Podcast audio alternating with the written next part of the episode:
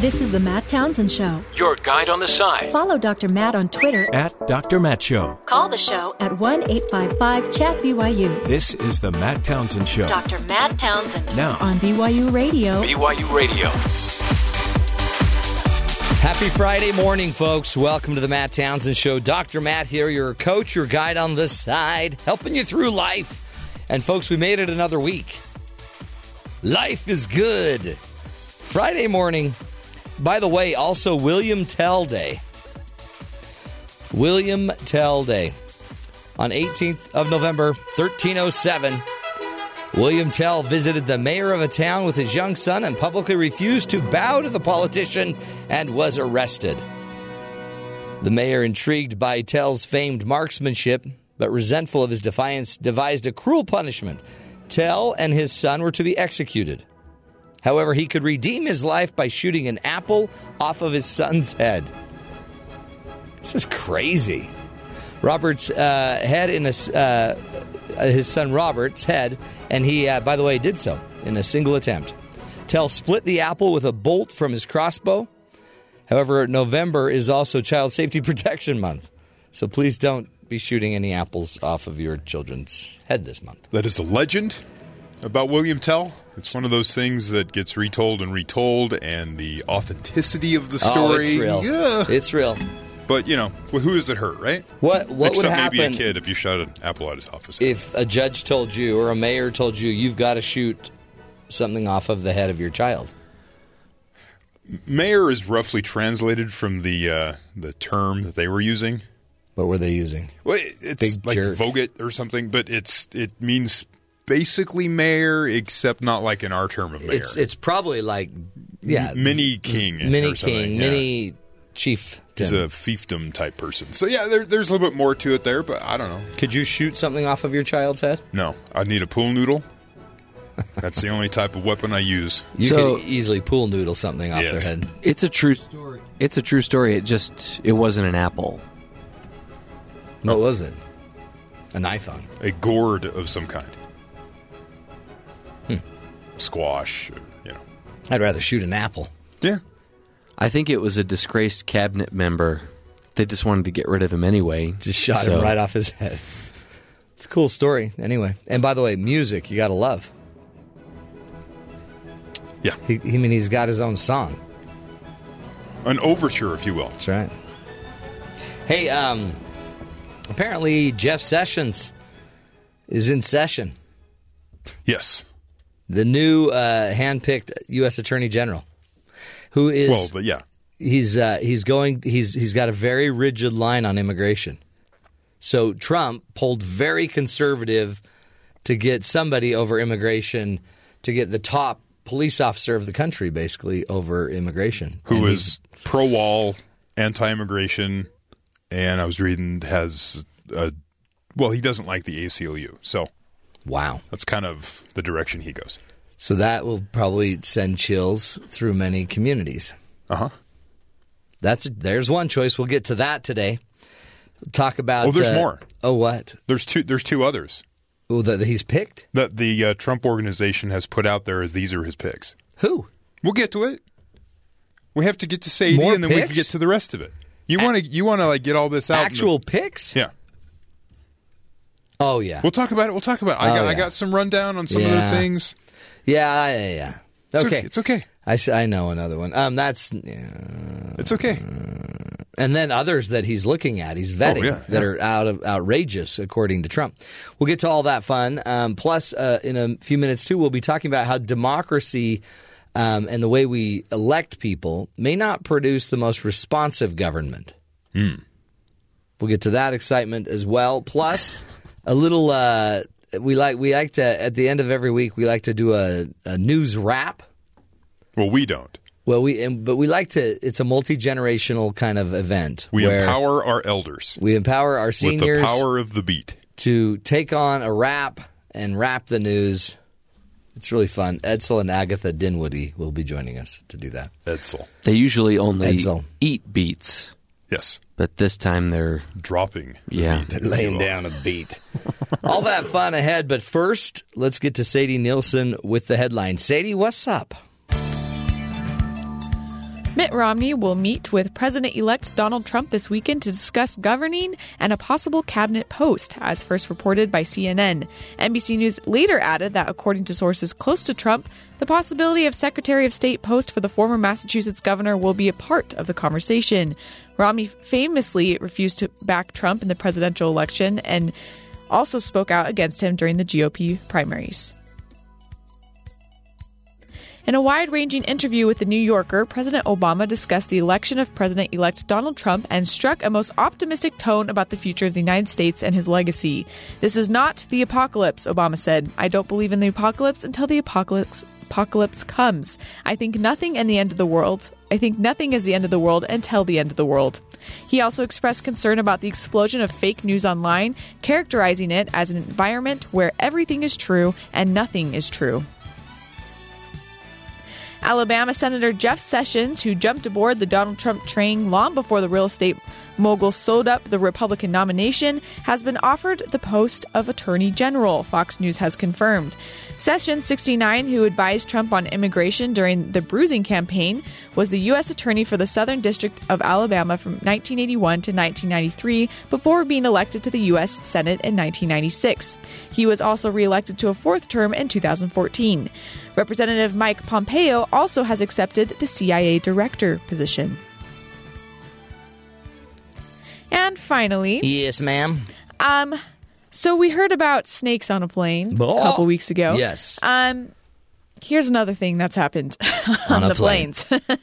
um, a passenger on a flight from San Francisco to Mexico recorded a pilot's announcement discouraging political talk in flight after an argument happened about Donald Trump. A passenger began to film just after the pilot asked passengers to refrain from discussing President elect Donald Trump or other hot button political issues while in the air. He said, I understand everybody has their opinions. That's fine. But stop arguing. No one wants to argue. We need to get along. If you have a problem with that, there's another flight tomorrow you can take. No more arguing on this plane. Oh, that's cool. So the pilot, Didn't they break out in cheer after that? they did. Yes. Yes. But there was a small altercation on the flight as well uh, between a woman and a man about uh, Donald Trump. And uh, so he obviously was very upset about this. And he's like, "Do you know what? Not on my plane. Take it outside. Take it It's in, outside." in closed places. You just can't. You just can't do that. You know what? You can't get away from each other. You shouldn't talk politics, religion, sex. Don't bring up the abortion issue on an airplane. Just don't do it. Or Don't bring up snakes. tru- or snakes. Yeah, and keep your reptiles in their bag. It's pretty simple stuff. I mean, do they not realize they're And- at thirty thousand feet? And don't criticize other people's support animals, even if it's a turkey or something. yeah, even if somebody brought on a, A support Or goat. Or a It was a duck. Yeah. Oh, it was a turkey before, though. But yeah, turkey and a duck. Wow. Honestly, I don't think we understand really how fragile life is. Amen. Right? You're at thirty thousand feet. Hmm. You break out into a riot. It's the wrong place. It's Put- a bad. time and place. Wait for the Yeah. airport. That's right. You have those nice concourses. It's nice Yeah. and open. You can get a refreshing drink of some kind. I wouldn't the- even fight when the plane is parked because it's still what twelve feet to the ground, Yeah, you're still fourteen feet. I mean, you're Right. up there. That's and that's a hard ground. You, I mean, You know what they need to do? They need to somehow harness the uh, Cinnabon exhaust and uh, funnel it onto the plane.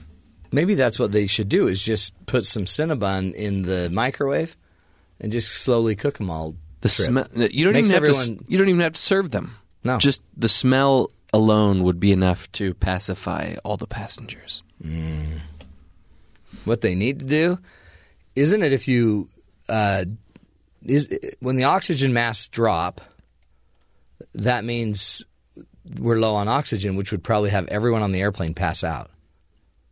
That's what he should have done. Is just a maneuver, some maneuver where he just, Just- starts dropping the plane, just nosedives. decompress the passenger cabin. Uh-huh. Yeah. Okay, great. That Open sounds- a window. That's yeah. all you got to do. He Open should- the window. He shouldn't have a problem Half with that. of yeah. them would pass out in a second. I think the part that the guy wasn't able to record on his phone was, "If you don't stop this argument, I'm turning this plane around right now." Don't make me come back there. That's cool. Cool. Stuff. So apparently, Senator Jeff Sessions, um, Donald elect, has offered Jeff Sessions the post of Attorney General. According to officials close to the transition team, Jeff Sessions, I believe, is one of the only senators that gave Donald Trump a thumbs up. He did. And, early. and Early early, on. early. I think he was the first. And um, Mr. Uh, Sessions, interestingly, um, he's got some interesting stuff to say about this. He's Well, he he's a tough cookie. he didn't talk. He talked yesterday in the in Trump Tower. It wasn't about this. He had just met with Trump and he came down the elevators and By the way, there's a lot of video of people coming down the elevators. We'll talk about that in a sec. Others that are uh, Mike uh, Pompeo, a congressman from Wichita, Kansas. He is uh, being uh, at least the at least at the moment he's being named as the CIA head. Pompeo, Pompeo. He's uh, pro Patriot Act, pro Gitmo. He was a diplomat in Benghazi. He was. He's a West Point Harvard Law graduate. So I mean, Wow. he he has all the credentials you would think that Yeah. could uh, could do that job. Uh, Lieutenant General Michael Flynn. He's a national security advisor. Flynn is the general that uh, Trump has always kind of referred to as his uh, one of the great uh, generals that have been advising him. He ran the Defense Intelligence Agency in 2014. That's when he stepped down from there. Many think he's So- he's he's a little bit uh, he's an edgier type of general, which for your national security advisor is a little you know interesting. So those are some of the the picks that are coming out that are slowly coming out. With uh, now, if you watch C-SPAN has a live feed. If you would like to Oh, watch yeah. this of live, the I Trump. mean, live is live is subjective What do you mean? on C- C-SPAN. It is live, but you don't always feel like they are alive when Uh-huh. Gotcha. you're watching it. So you're watching just a, a feed of Trump Tower's lobby. You see their bank of four elevators that go up to the penthouse level. And uh, the cameras are across the way. All the media is behind a red velvet rope. They're not allowed to go anywhere other other place in the building other than that little area. And so occasionally people come out from the elevators to talk to the media to give them kind of an update. This is where we found Jeff Sessions as he came out. He's one of the four chairs, I guess, of the uh, transition team or five heads. I don't know. And uh, so he came down to give kind of a uh, a status update. Okay, good. So we'll go with clip one.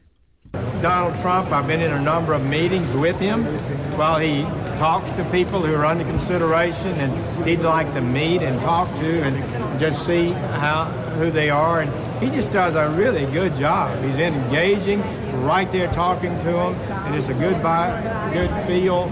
Uh, I think he gets a good feel for people, and I think he has a, a good ability to size up people uh, in an effective way. I, big big part of his success in business is having good people around him.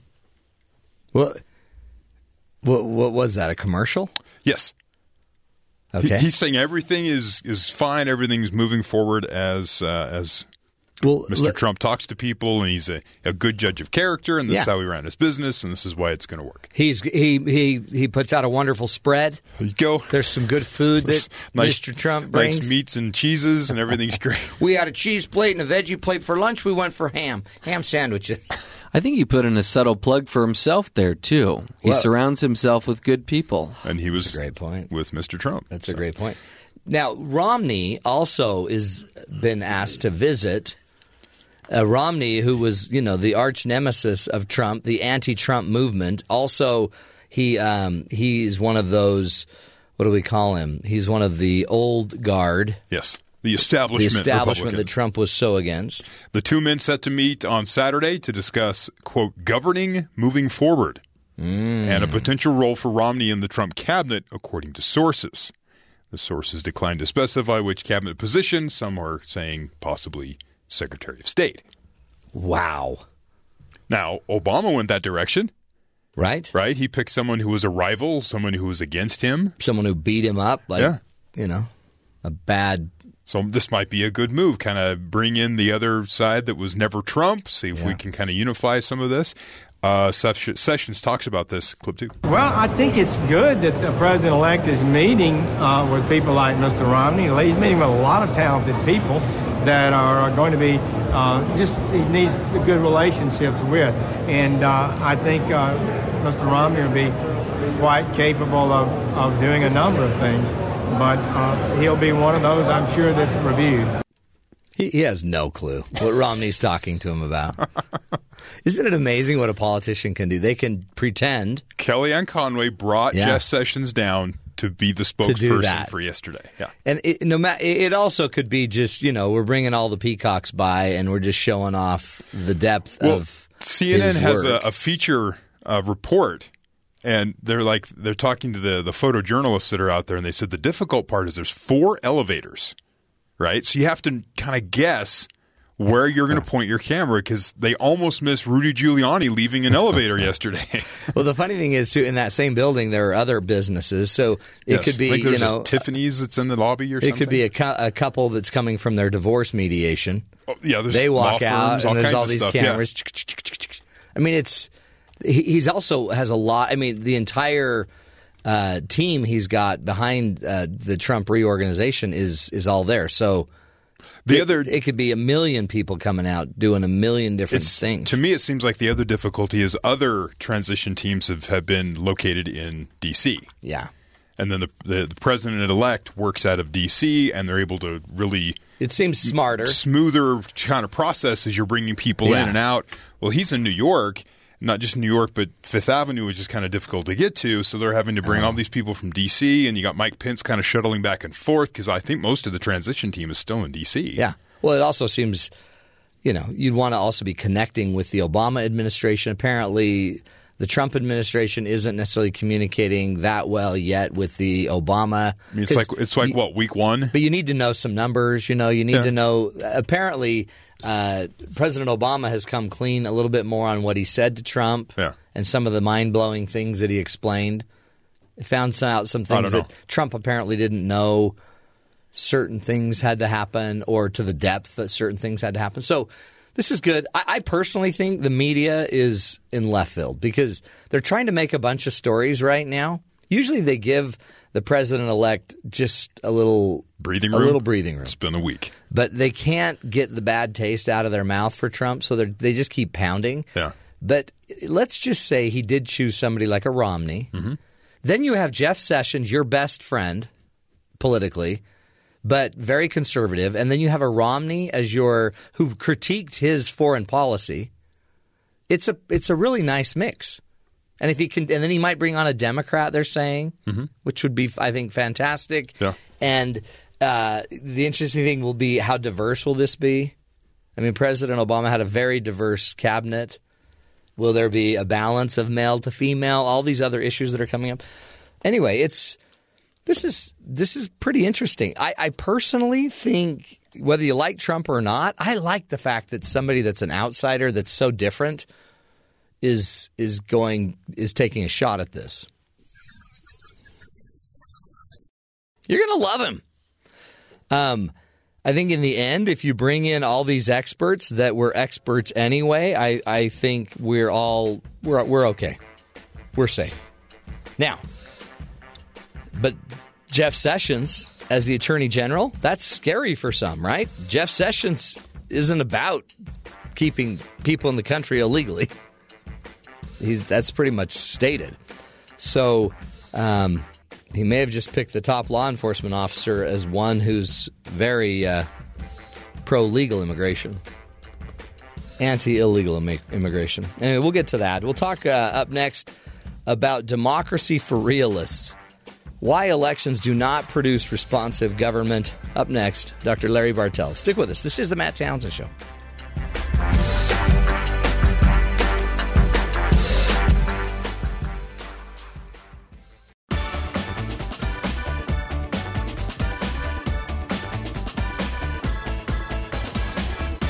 In the book Democracy for Realists, Larry Bartels and his co author Christopher Achen uh, explore election returns, economic statistics, and survey data to reach the almost grim conclusion that elections do not produce responsive government. Here to discuss his findings is Professor Larry Bartels. He is a political scientist at Vanderbilt University and as, as well was co author of the book Democracy for Realists. Uh, Dr. Bartels, thank you so much for being with us today. What um it's I've always kind of felt like we don't have a very responsive government. What do you mean by the the uh, title of your book that uh, democracy for realists why elections do not produce responsive government? Well, there's a sort of cultural view of democracy which we refer to in the book as the folk theory of democracy. It's the idea going back at least to Lincoln that government is going to be of the people and by the people and for the people. And especially in the progressive era, we worked up a very detailed ideology uh, in which we take that notion to a sort of extreme and imagine that ordinary citizens can use the electoral process to enforce their policy preferences and translate their policy preferences into policy and control elected leaders. Um, all of that sounds nice in theory, but doesn't work very well. Hmm. Then, so if it's not of the people, by the people, for the people, then what does drive the responsiveness of government? Well, mostly elected officials do what they want. They pursue their own ideological convictions. And so, in the current polarized era, that means mostly that Democratic presidents pursue, pursue liberal policies and Republican presidents pursue conservative policies. They're constrained significantly by other political elites and economic elites, so they don't accomplish everything that they set out to do. Uh, but uh, they're not being constrained very much by ordinary citizens' views. Mm, so true. And do you? I mean, I guess in a way, is is that what's contributing to some of this polarization? The the fact that and the backlash, even maybe of Trump. People are just tired of policies that aren't for the people. Well, that's probably part of it. Uh, trust in government has been pretty low for a long time, but has gotten even lower lately, and that corresponds, at least in time, with uh, an increasing polarization between the parties. So it may be that people who don't see either party's policies as uh, in their interests are increasingly disaffected for that reason. Do because I guess interestingly though, um, Hillary Clinton wins the popular vote. Uh, President-elect Trump wins the electoral vote or electoral college. So I guess in a way we are fairly equally divided. And if every eight years it turns over, then aren't most of our views served when our president of our you know choice is elected? Well, that's right. One of the things we show about voting behavior is that it does tend to be both cyclical in the sense that the longer a party has held power, the less likely they are to get reelected, and pretty random. Election outcomes are affected by all kinds of things that don't reflect ordinary citizens' policy preferences. And those two factors put together imply that we'll get a lot of alternation in power. And indeed, we say that that's one of the things that's good about democracy is that it's pretty unlikely that any one team or any one set of elites is going to be in charge uh, for a long enough period of time to get really entrenched in power. Hmm. In fact, you bring that up that um, you know a lot of people were surprised by the Trump election, but you were saying that on fundamental factors like incumbency, um, talk about that, that. That this wasn't a big surprise to anybody that kind of was a traditionalist for how elections should go. Well, political scientists have a lot of statistical models of election outcomes based on data going back uh, over the last 60 or 70 years, and they vary in detail, but most of them in this election cycle suggested that it would be a quite close election. Um, harder for the Democrats to win again because they'd held the White House for a couple of terms already, uh, and with the economy doing not terribly but also not spectacularly. Um, most of the people who produced those forecasts then backed away from them on the grounds that they thought that Trump was such an unusual candidate that probably the result would differ from what we'd expect on the basis of those fundamental conditions. But what was surprising was that it really didn't. Hmm. Uh, uh, 90% of Republicans ended up voting for the Republican candidate, and 90% of Democrats ended up voting for the Democratic candidate, and we got the same kind of close outcome that one would have expected on the basis of those historical forces. Does it ever change then? I mean, at this rate, it, it will just keep kind of yo yoing back and forth.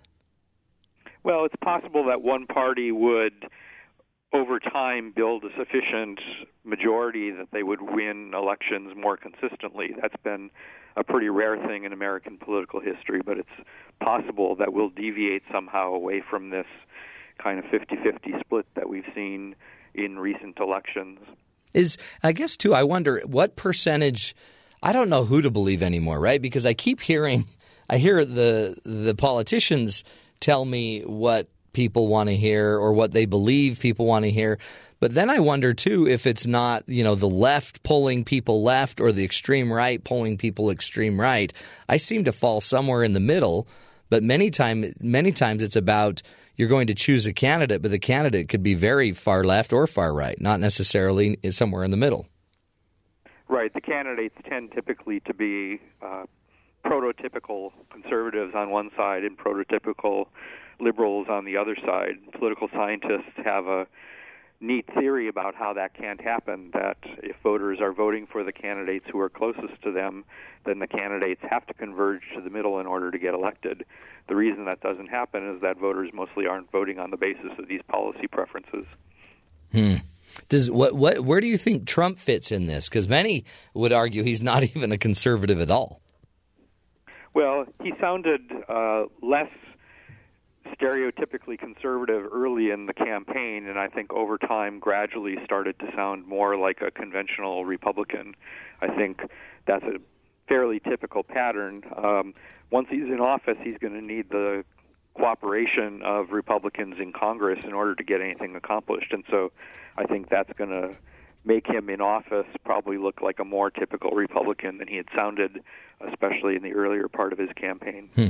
Does it give him any advantage uh, having? I mean, it obviously does in passing his agenda, but in maybe staying elected. Um, and, and maybe doing a second term, does it give him an advantage having a Republican Senate, Republican uh, legislature? Um, well, it may give him an advantage in terms of accomplishing what he wants to accomplish in the way of policy. And if voters like those policies, then that'll make it a little more likely that he'll be able to get reelected four years from now. But the kind of performance that seems to matter most in terms of reelection is really not how well a president does over his entire term, but rather how things are going in the months leading up to the election.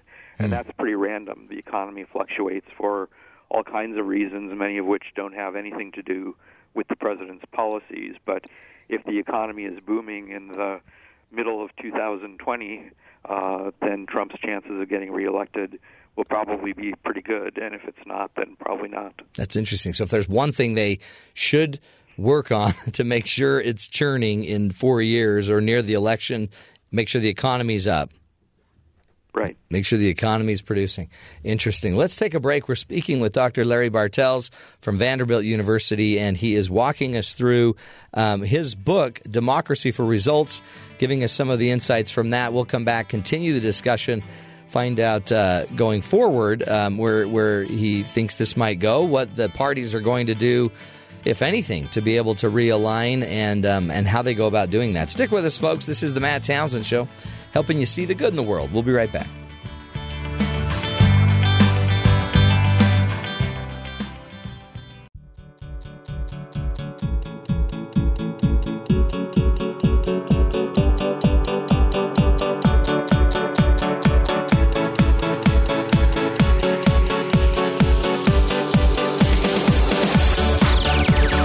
Welcome back, friends, to the Matt Townsend Show. Dr. Larry Bartels joins us.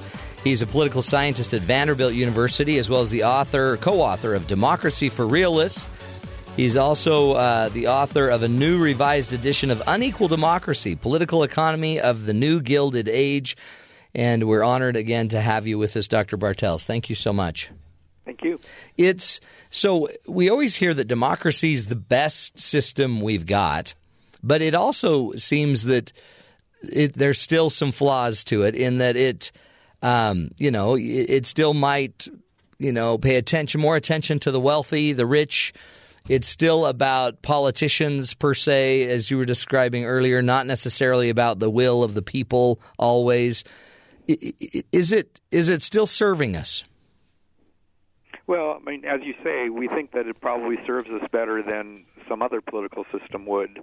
Um, and so, on one hand, we want to understand those virtues of democracy. But on the other hand, we have uh, this idealistic notion of what democracy should be, and often when we try to understand the political system or our part in it or to reform the political system, we're operating on the basis of these unrealistic principles in ways that turn out to be counterproductive. Do we do we sometimes um, expect too much from our politicians? I mean, it seems like sometimes presidents stick their necks out uh, about issues that they can't do anything about anyway. And I know in your book you you talked about politicians doing that.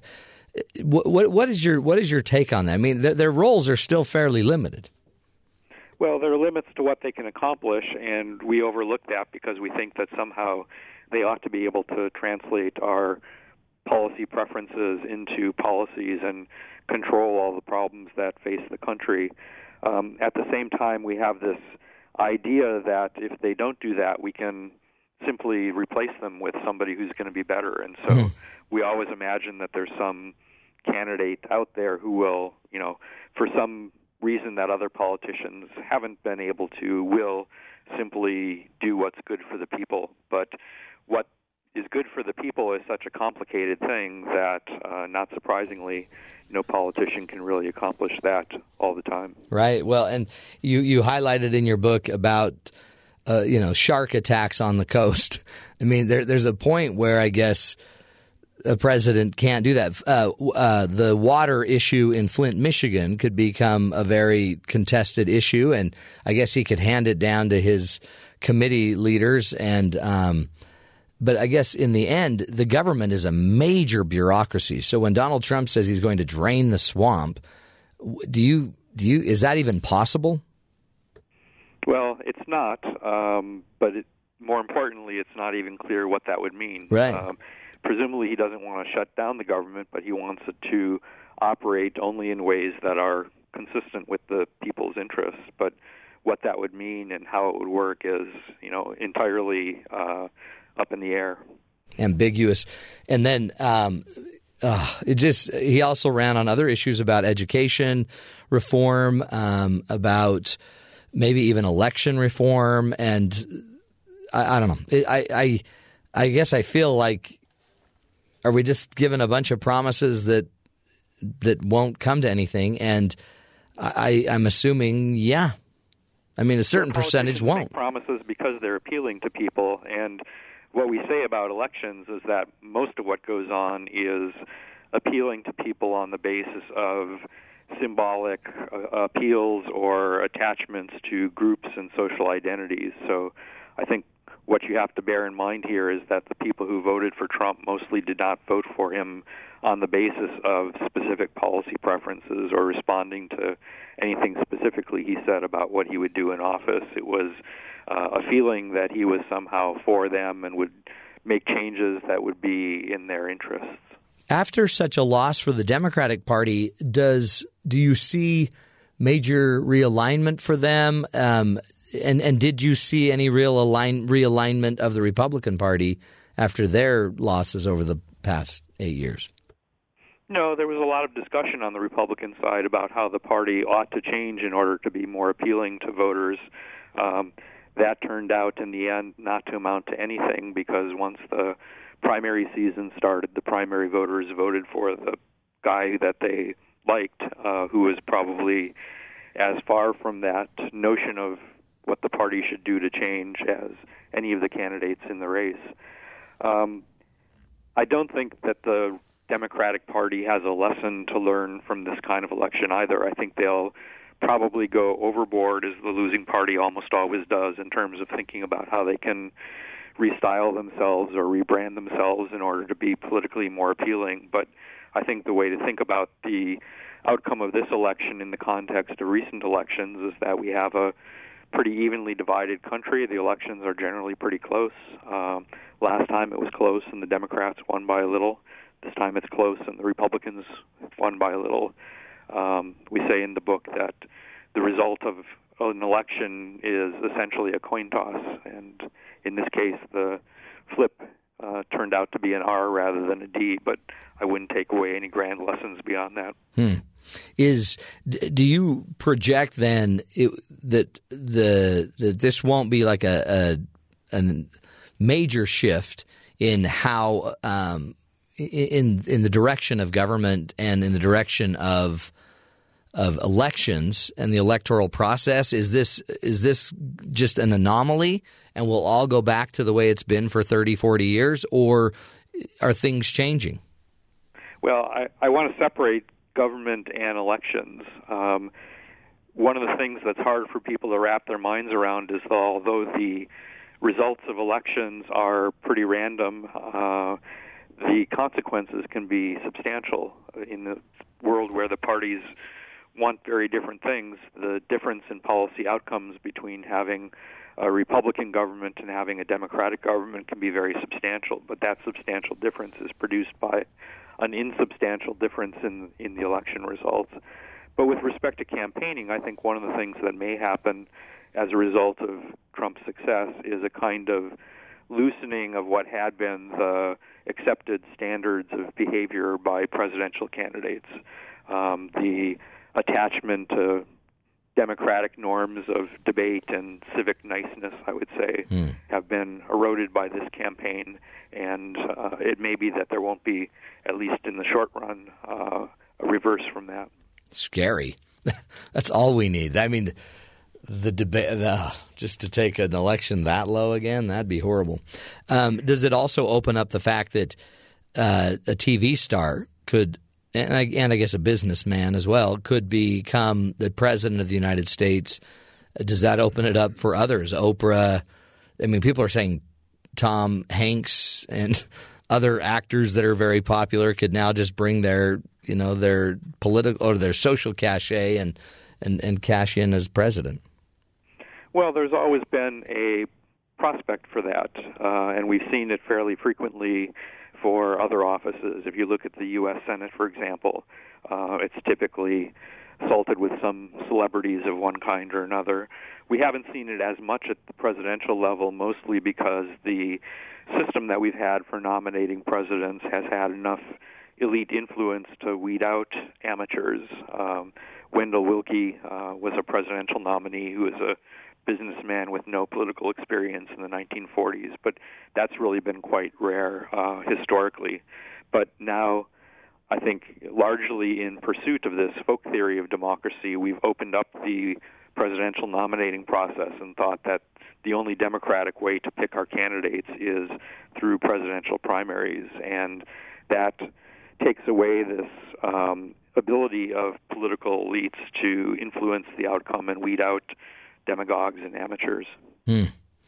Do you going forward uh, any any advice you have for the rest of us about uh, maybe a way that we just as voters as participants in the process how can we play a healthier role to to create a better outcome? Well, I think the most important thing probably is the ways in which organized political groups of one sort or another connect to citizens' interests and reflect those citizens' interests. I think, for example, about white working class people, there's been so much talk about them in this election cycle, and uh, many people are interpreting the outcome as attributable to the shift toward Trump of these disaffected white working class voters. Um, in some sense, that's understandable given their experiences over the last half century, but on the other hand, it's very odd given that they've generally done significantly better under Democratic presidents than they have hmm. under Republican presidents. And as best we can tell, the impact of specific policy choices, uh, it seems likely that they're not going to be uh, better off as a result of the sorts of policies that Trump has talked about pursuing.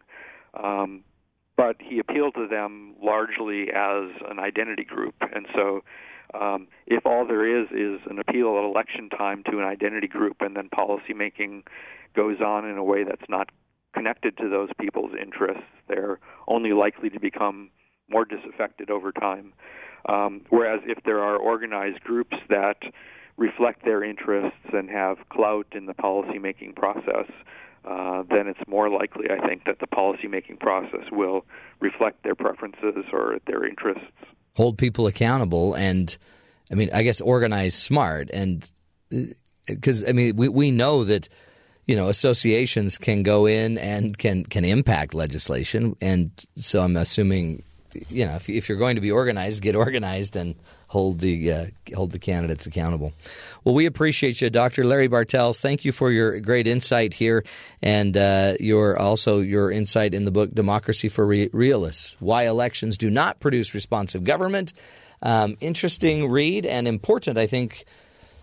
To, to stay clear that uh, a lot of this may have just come down to an election about the fundamental factors that traditionally impact who wins a presidency. Incumbency. Okay, there was a shift of incumbency. We've had a president from one party for eight years. It's very natural to go to the other party. And state of the economy. The economy wasn't thriving. Lots of people feeling problems about it. Maybe there's not this doomsday scenario going on. Maybe this is just a fairly natural shift. Uh, by the way, along with a lot of the the uh, bravado and I don't know vibration of Donald Trump as well. So there's some hope there. Stick with us. We'll take a break, come back, do a little coach's corner, and also we'll be wrapping the news with Edsel and Agatha Dinwoody. Stick with us. This is the Matt Townsend Show.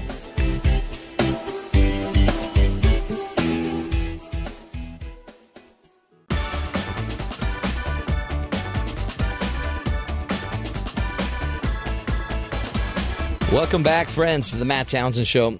Uh, over and over on the show, we've been talking about uh, how you can handle the the election and the Trump invasion, but really, you're in a democracy. This the tension. uh, It's uh, it's incredible. A lot of people are terrified, and again, if you don't feel terrified by a Trump election, that's fine. If you're, in fact, invigorated and excited by it, that's good. That's great.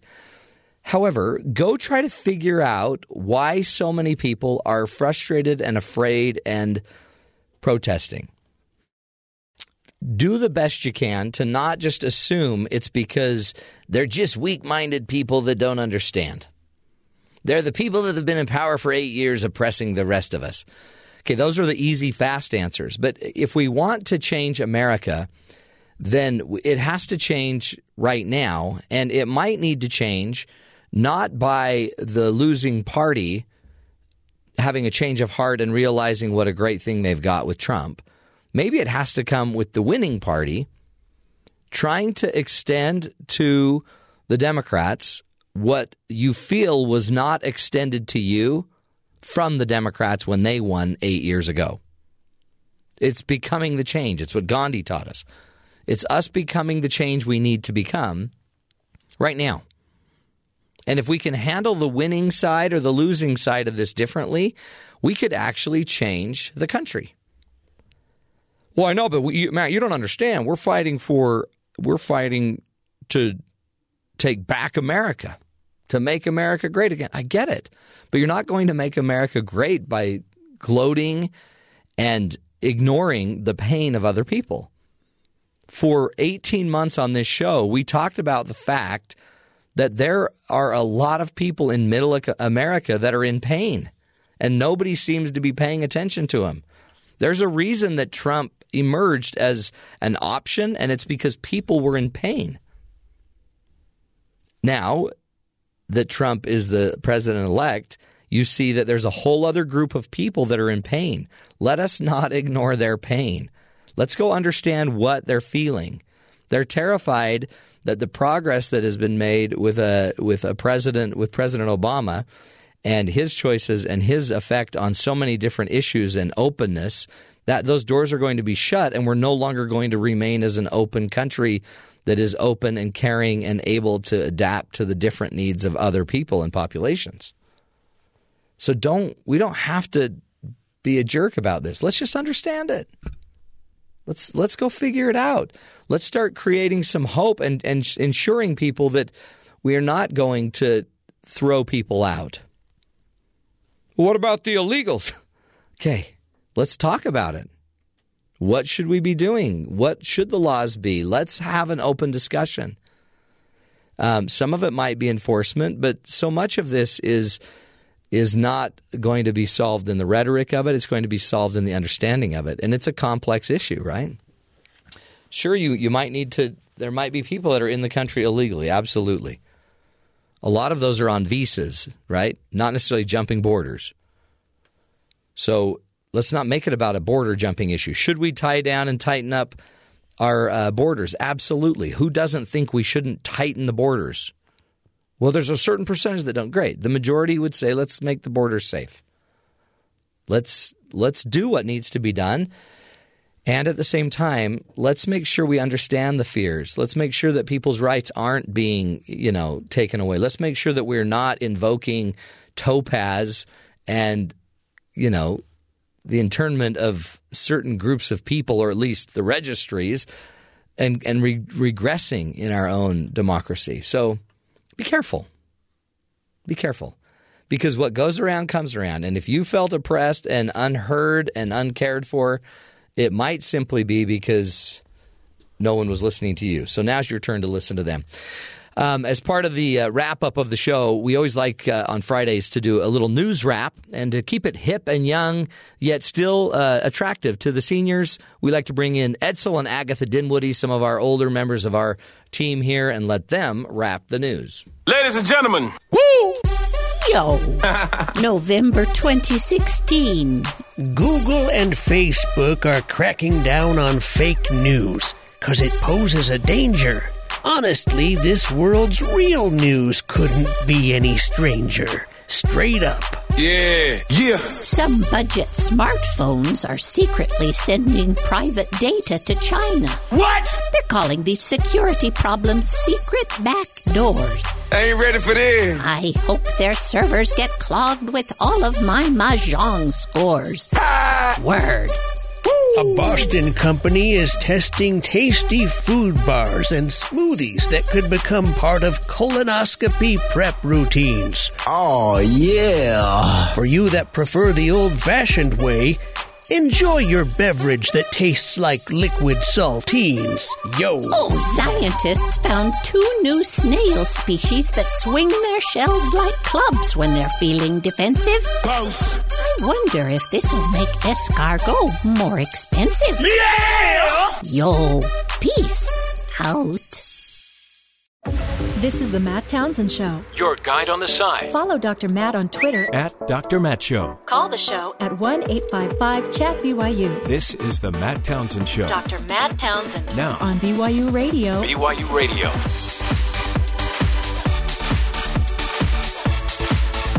Welcome back, friends, to the Matt Townsend Show. Your life coach here, Dr. Matt, your guide on the side, helping you through life one problem at a time. Today, we're taking on sons. If you have a, a son, um, we'll be talking with an expert who uh, says strong moms, strong mothers create strong sons. You need a tough mama to create a tough son. Which means your mother, Terry, must have been a mixed martial arts expert because you're one tough cookie. You don't mess with her. Don't mess with your mom. I don't mama. mess with my. Well, I do. I mess with her, but you know, there's there's. I know where after so long, you figure out where the boundaries are. Yeah. Where's that line where you can push it? Don't push on mom. There were times when I was a kid where I'd get bored and I'd just push it. really? I figured let's just liven this place up and take everybody off, and I just say something. And but see, to me, at many they think that's the job of the son. You know, the child is push the edges, push the boundaries. yeah. I'm my mom's favorite. Are you? I am too. I'm the youngest. Really me mm-hmm. too. I'm the baby. Mm-hmm. I'm the only boy, and my name is Matthew, which stands for gift from God. Hmm. I, I would make up pointless debates that would make my mom angry, and then push the limit, and then walk away, and then my dad would get mad because then she'd want to. Yeah, you made mom mad. My dad would come to me and go, "Now I have to deal with it." He goes, "Don't just drop a bomb and walk away." I'm like, "Oh, "Why? It's fun." Wait, so your name is Matthew, which means gift from God? Yes. That's interesting because my name is Jeffrey, which means uh, no exchanges or refunds. Yeah, isn't that weird? Hmm. Yeah. My mom picked a great name. So did your mom. Terry, what does Terry stand for? Thor, God of Thunder. Of course, it went all geeky. I'm pretty sure Terry does not stand for Thor, God of Thunder. It's it's what it says. I don't I don't make the definition of things. I just you know relay the information. Okay. I'm pretty sure I something's off about that. I'm just just saying. All right. All right. Hey, I got a great show. We will be talking about how strong moms create strong son, sons with Dr. Uh, Meg Meeker. She's a pediatrician, co host uh, with Dr. James Dobson's Family Talk Show Radio. Uh, t- radio talk show, and she's going to be um, giving us some insight about that. Honestly, I, I have seen there's an interesting correlation between dads and daughters, moms and sons. So when I see in my office a lot of young women that are struggling, having identity issues, not knowing who they are, a lot of times I'll see that they don't have a dad there for them, a dad in the home. And I wonder if it's true with sons as well. They need a tough mom. I had a great mom, tough mom, uh, but also she she was making life happen. She took a difficult situation and made it great. So we'll be getting into that today. Plus, of course, a lot of headlines, a lot of information, some of which you might even want to know about. We will we will be talking about that. It is today William Tell Day. You've heard the song. Uh, and now we're pulling off uh, just about every amazing version of the William Tell Overture. This is a five star version um, that's j- it's on the Just Dance 2016 program. Dancing jockeys. The story behind William Tell um, is pretty amazing. Basically, you got to shoot an arrow off your so- I mean, an apple with an arrow off your son's head. I couldn't do it. I'd end up making his mom really mad. With a crossbow. With a crossbow. Hey, Yep. do not shoot that crossbow. Where was the mother? Did the mother just trust William Tell to shoot a to shoot an arrow? I doubt it. My wife would be all over me. What do you think you're doing? Yeah.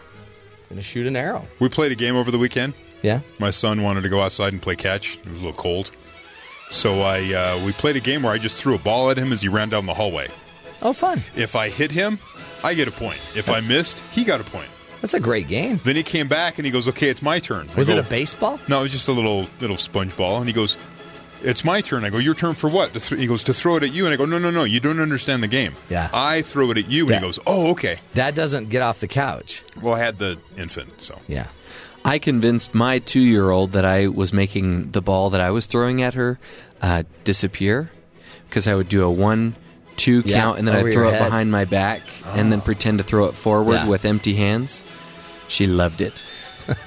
So what we're saying is, no, none of us are going to shoot stuff at our kids to No. take apples off their head. Some of us won't get off the couch, literally. Absolutely not.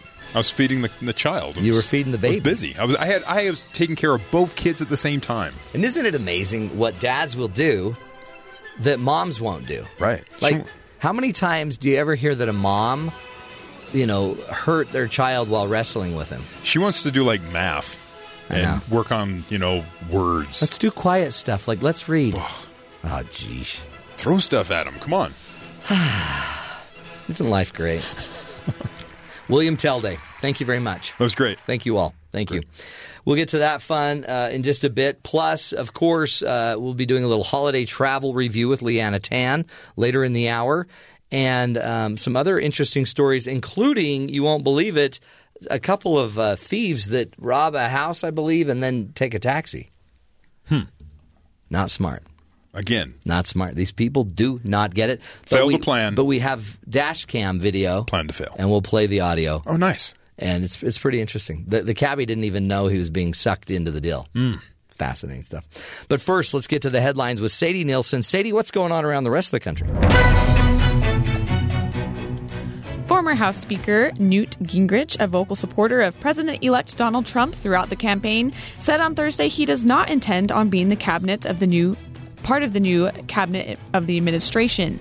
I want to be free to network across the whole system and to look at what we have to do to succeed, Gingrich said in a brief interview with the Washington Post. Gingrich has has been discussed as a potential option for Secretary of State and also Health and Human Services Secretary. He also said that he was interested in working on strategic planning during the administration. House Republicans are planning major changes to Medicare next year, Representative Tom Price said Thursday. He said the House will act on legislation within the first six to eight months of the Trump administration. Republicans have been keen on privatizing Medicare, but Price said that won't be the most immediate action the House takes. In an effort to streamline the approval of the changes to Medicare, Republicans will attempt to use the budget reconciliation process, whereby a simple majority is needed in the Senate rather than 60 votes. Peggy Whitson, 56, became the oldest female astronaut to travel to space at 3:20 p.m. Eastern Time Thursday.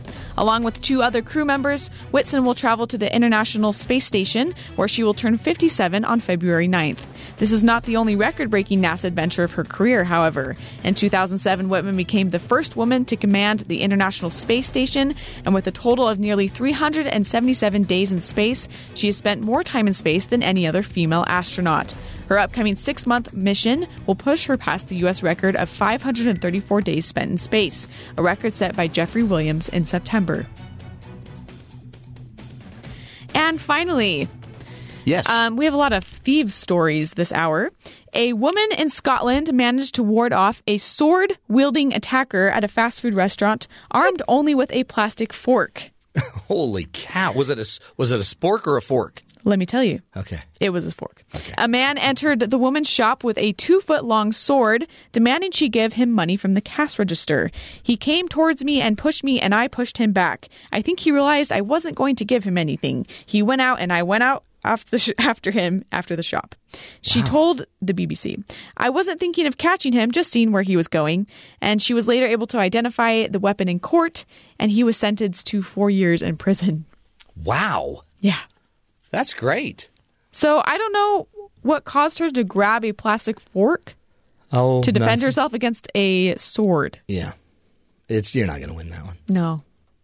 But it's just reflex. I don't think she won the battle because of the fork. I think she won it because she was just very Tenacious. aggressive. Yeah. Yes. She's tenacious. Yep. I like that word. Thank you.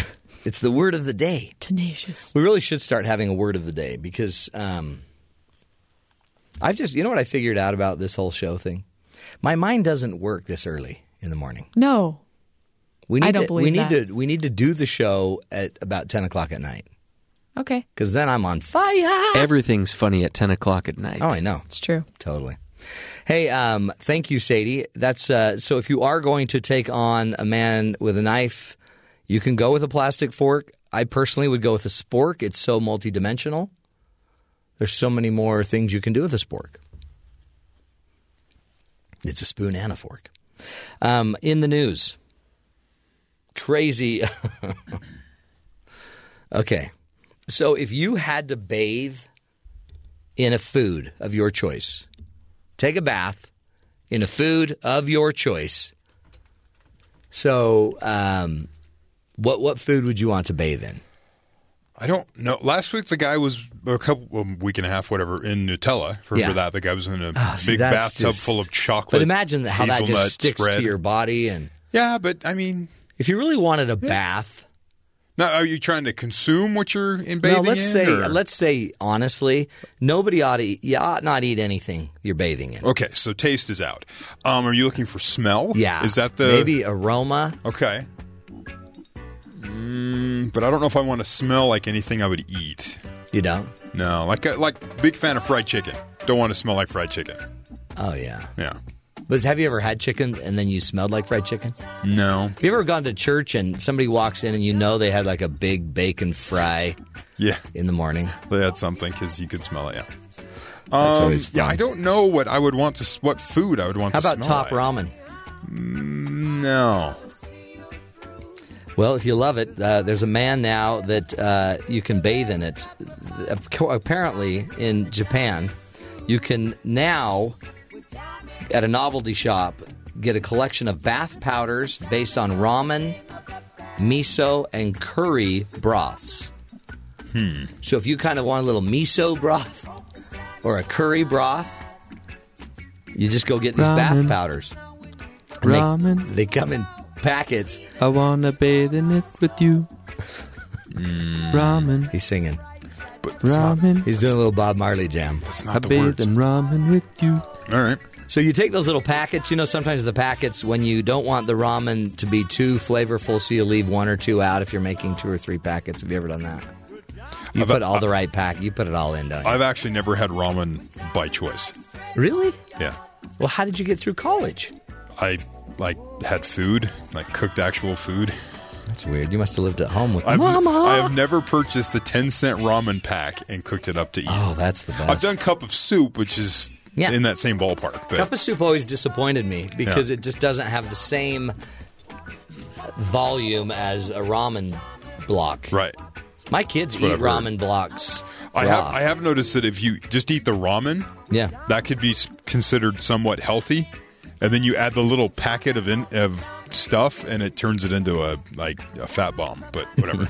Go ahead. A fat bomb. A fat salty Uh, bomb. so you can go get these powders. They sell for about three bucks each, and you can go take a bath and then soak in some ramen yum yumness. So if you like the chicken, if you like the beef ramen, just soak in the beef, and then you know dry off, and the rest of the day you just smell like lunch.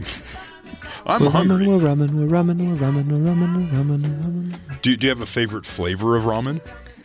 Yeah, I just do chicken. Yeah. Uh, the beef's too strong. The shrimp's too scary. The seafood's been what dehydrated for my goodness. That's Yeah. interesting. I don't know. That's kind of weird. Yeah. But it it does actually, doesn't it explain a lot about why Japan has such a low birth rate? Because everyone smells like lunch. Yeah. Holy cow, you smell like miso. Apparently, if it's that if it's as popular as they're saying. yeah. Hey, um, let's, uh, you got to hear this crazy story. Two thieves in Deal, New Jersey. Deal? Deal. Huh. D E A L. Deal. New Jersey. Authorities say two men took a taxi to a home that they planned to rob. Right? So, like, they don't have their own transportation. They took the taxi, they planned to rob, and then they stiffed the driver on the fare, leading him to report them to the police. The police say 46 year old Kenneth Burke, 38 year old Timothy Foote are charged with burglary, conspiracy, theft, and criminal trespass. Authorities say the men told the driver to wait outside the home Friday, and they soon returned with a television and liquor bottles. The driver then took them to an apartment, but they didn't pay the fare. The driver called the police, who soon notified Deal police about the burglary. Rude. Totally rude. And if you're going to take somebody to the, um, if you're going to take a taxi to your robbery, you always pay the taxi driver. Especially uh, this one, we actually have audio from the dash cam Yeah. within the cab. And the weird thing about the audio is the cabbie didn't know that he was basically aiding and abetting a, a, a criminal act. All right, friends, looks like we're here. 227 Mayberry Street. Oh, I've really enjoyed our time together and thank you for your patronage. Uh, looks like your total comes out to. Just wait here until we get back and leave the car running. Oh, well, fantastic. Looks like I'll have the pleasure of your company for. Oh, okay. I'll just wait here for you then. Shh! Keep your voice down. Oh, oh, good thinking. At this hour, it's probably best to use my inside voice. Well, let's hear what's on the old airwaves tonight. I just love this song. It's always been one of my favorites. I'm going to sing along. Here we go. Michael rowed the boat ashore. Hallelujah. Michael rowed the boat ashore. Get us out of here now! Oh, well, welcome back. What you got there? A TV? Uh, you want me to pop the trunk? I'd give you more space back there. No, we don't want you to pop the trunk. Just step on the gas and let's get moving. Ooh, and what you doing with all the bottles of alcohol? You and the missus observing an anniversary or something? Listen, buddy, we're gonna be observing a funeral if you don't put the pedal to the metal right now. Well, sure, whatever you say, sir.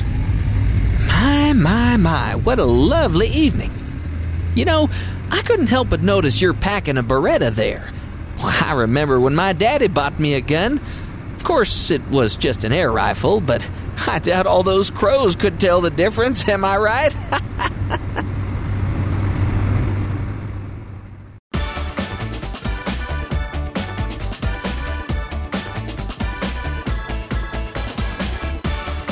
From the moment a mother holds her newborn son, his eyes tell her she is his world.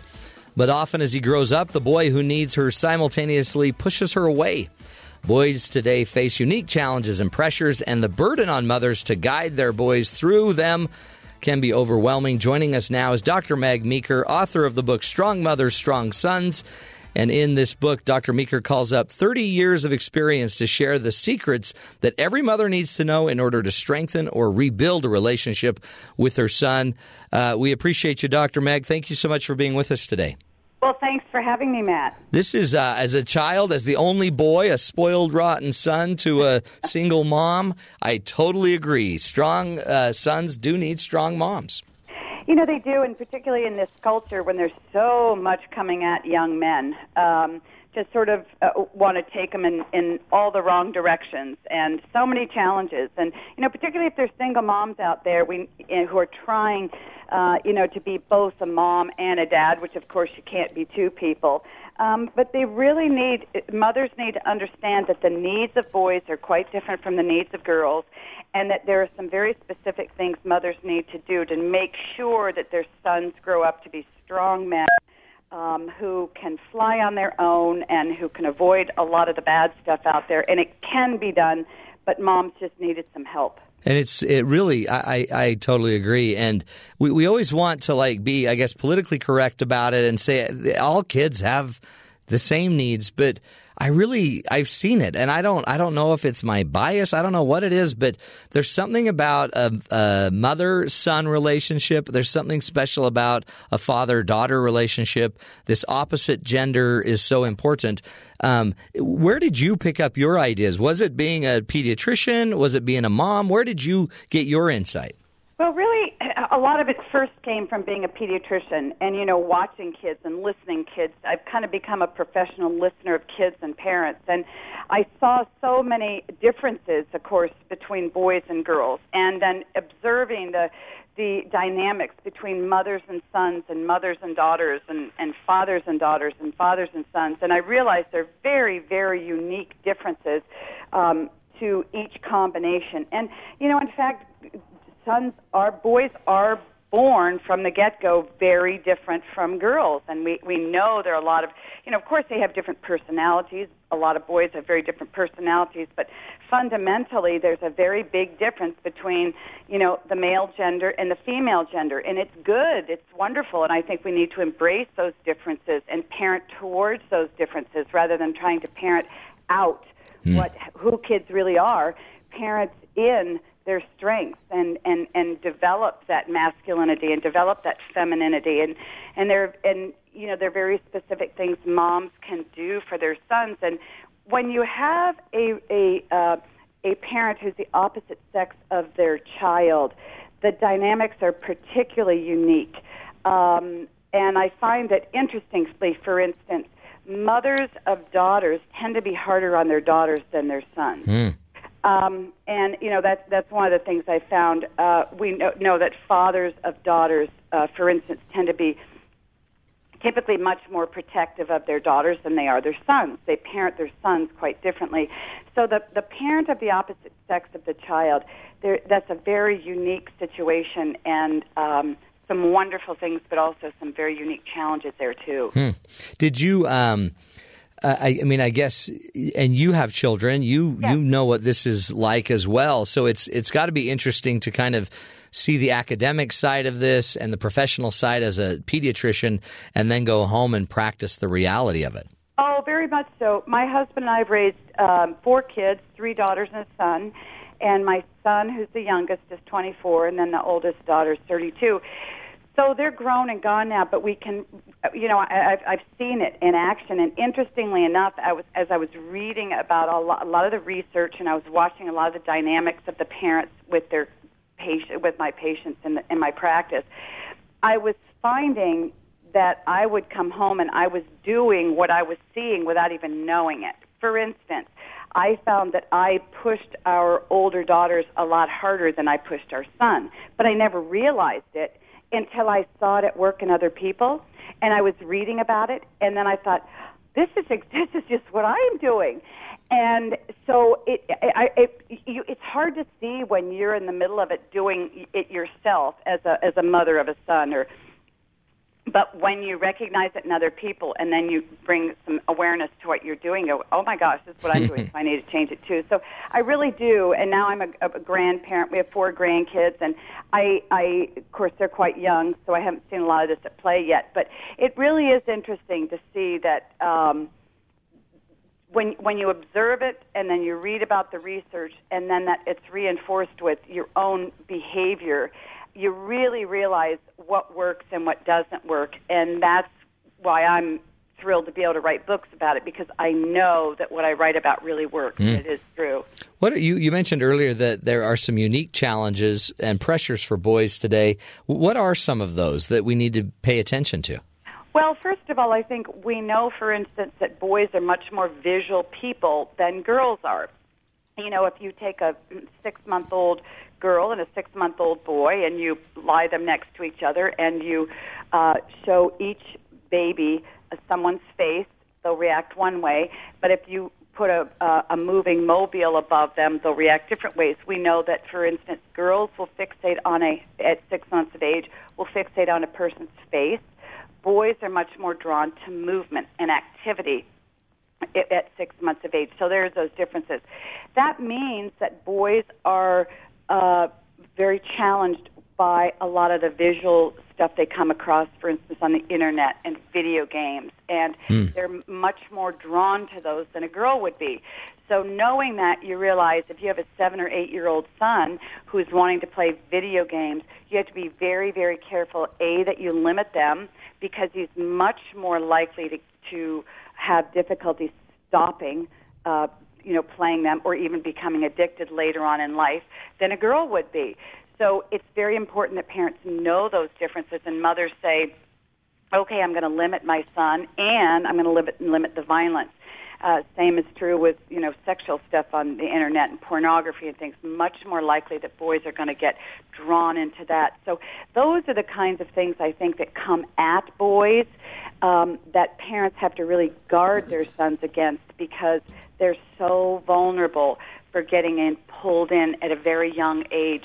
You know, and that's just you know one of the things I think that uh, you know boys are at risk. You know, we know that a lot of boys have have a much higher percentage of ADHD than girls do. Mm-hmm. Um, boys have higher uh, percentage of autism than girls do. So a lot of unique challenges that parents need to understand so that they can help keep their sons moving in the right direction and help them if they ever if as if they do start to get into trouble. I mean that. I mean you add pornography, you add oh. uh, all of the other things that they could. I mean, and even just uh, other things that anti your value system, your belief yes. system, yes. and now boy, and, and in a weird way, I see my boys. They're just creative. They're curious. They they just keep digging. and yes. when you're digging in the internet, you could find a lot of stuff you may not oh. be ready to handle. It, very much so, and they don't even need to be digging. I mean, it can it can literally just sort of jump at them because a lot of porn sites are hooked to other sites that um, you know, like different music sites. So if a, if a person is on the internet searching different kinds of music, some you know, porn can pop up. So we really, really need to protect our sons. One of the things that I have found is that um, mothers, in particular, and I, I'm in, in there too, we tend to coddle our sons a bit. We tend to not want them to get hurt. We don't want their feelings to get hurt. Um, and so we hold them a bit closer and we're very, very gentle with them rather than, and this is important during the t- teen years, sort of cutting a little bit and saying, okay, you're a young man now. You can do this. You don't need your mom to do it. Mm. And what I find is a lot of very educated, conscientious um, mothers who want to do a really great job tend to overstep our bounds with our sons because we we pull them in too closely, and and that ends up really harming them. I don't I don't I don't mean we pull them in too closely and keep them away from porn and that kind of thing. Right. What I mean is we do too many things for them, and um, that's that's that's very very unhealthy. So that's sort of in the mom son dynamic that you don't get in the father son dynamic. Yeah, it seems like fathers maybe push risk and and, and and and not unhealthy risk necessarily, but they try it, climb the tree. Exactly. Climb the tree. You know, if you break your arm, you break your arm. You're going to survive. Build things, smash them. It's okay. And mothers tend to no, no, no. You know, you don't understand. Mothers are more emotionally in tune. So, you know, we want our sons to just be sort of emotionally safe all the time. We don't want their feelings hurt. And so we tend to protect them in different ways. And it's not always good. And I really do think that I'm not blaming it all on mothers, but I'm saying this is a, a problem that we can tend to have. Um, is that we have a hard time letting our sons go, particularly in the in the later teen years, in the 20s, because mothers very much want to keep on parenting, and we very much want to be our son's mom, and um, that can be very detrimental to to young men. Yeah, I mean, especially if we never learn to do this stuff on our own, if we don't, because it, it's just too easy to go home. Yes, it's very easy to go home and have mom do everything and have mom cook and have mom this. Mm, You know, and I'll never forget the day when my son was about 18 and and I worried about him more than our daughters. I don't know why, uh, but my husband was a very strong dad with our daughters and and and again as a a woman, I sort of pushed the da- my daughters to sort of say, "You can do this, you can do this." But with my son, it's like, "Well, I know you can do it, but it's sure nicer if you let me help." And I remember at one point, my son was 18, and he looked at me and he said, "Mom, will you quit quit talking to me like something's wrong with me?" And I thought, well, there isn't anything wrong. But what he was getting from me was that, you know, um, you need me to help you. You need me to this. You need me to that. And I got it, and the light bulb went off, and I said, I am so sorry. And from that point on, I changed even just the way I spoke to him. I started calling him a man, and I, I started saying things like, you don't need my help. You got this or you make the decision. I don't know what's the best thing to do. You do it. And I start. I made a conscious effort to push away, and it dramatically improved our relationship. And and I saw a change in him. So a lot of those things are subconscious, and I think we mothers do it because a lot of mothers talk to one another about how we're parenting our kids. And I think we tend to, if if we see our friends doing the same things with our sons, we're going to do the same thing too. And it's not always the best thing. Right. No, I think that's dead on. And it's, I mean, again, this is a learning process. Nobody was born with, you know, the manual. So that's why books like yours need to be written so we know what's going on. Let's take a break. We're speaking with Dr. Meg Meeker, uh, Meeker and uh, her wonderful insight around strong mothers, strong sons. Um, her most recent book, she's she's taken 30 plus years as a pediatrician and a mom, and uh, folding it all together, giving you the insights that we all need. We'll take a break, come back, continue the discussion. Stronger parenting. This is the Matt Townsend Show. We'll be back.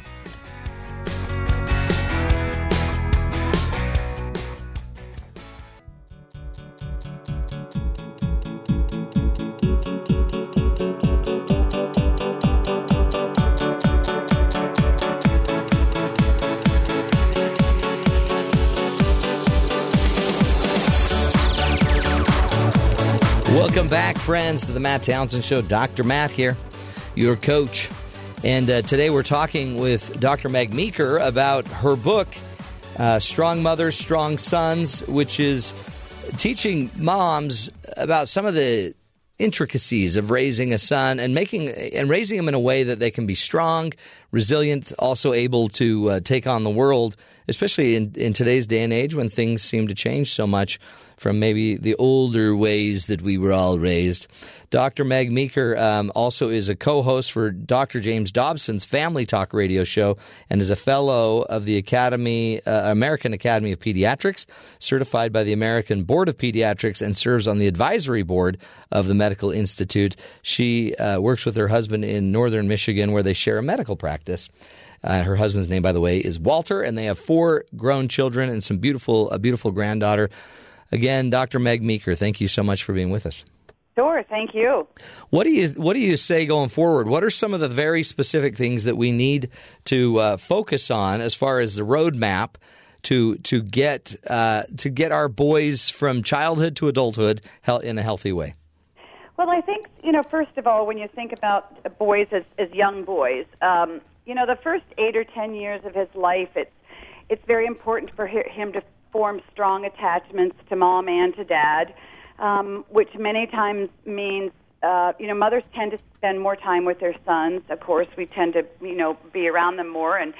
And but it's important that when dad's around for mothers to let dad come in and take over and do things with the sons because as the son moves from 10 to 20 or really 10 to 18 the teen years for a boy are really supposed to be all about dad so uh, you know we hear in those pre-adolescent or early adolescent years um, I think it was Bruno Bettelheim used to say that that boys sort of kill off their mother. They emotionally detach Wow. and turn towards their father because they need to watch their father and bond with their father more to see what a man looks like and how he acts and how he behaves.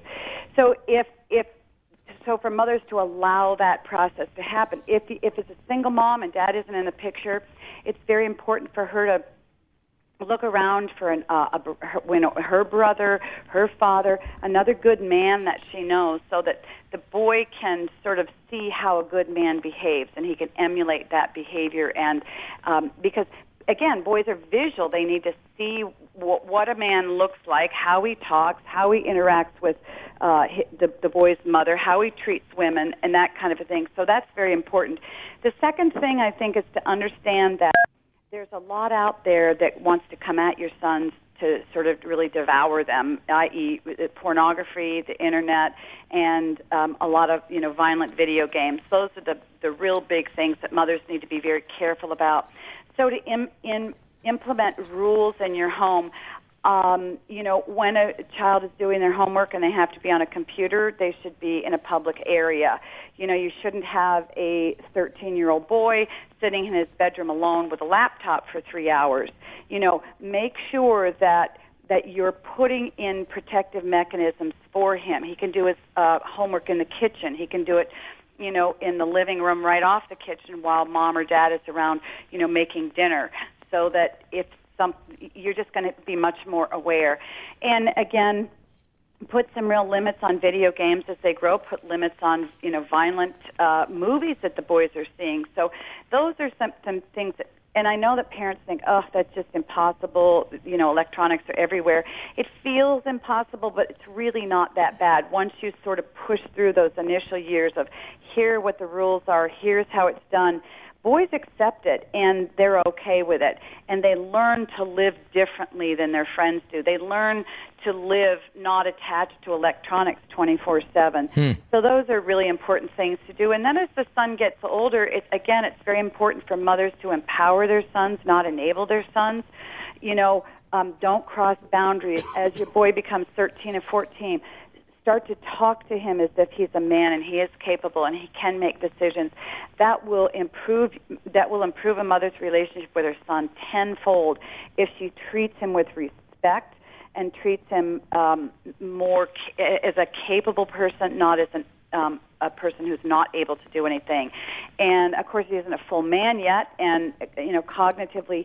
But if you start to show him the kind of respect that a young man should have, it will really change the way he sees himself, the way he sees the, the world, and the way he treats himself and other people. Hmm. So, so those are just some real key important things that moms can do. That's great. And it, they'll always, you know, people will say, well, they're going to see it sometime anyway. They're going to see it at their friends. But there's something about um, a child knowing that mom and dad are creating a really safe place for them.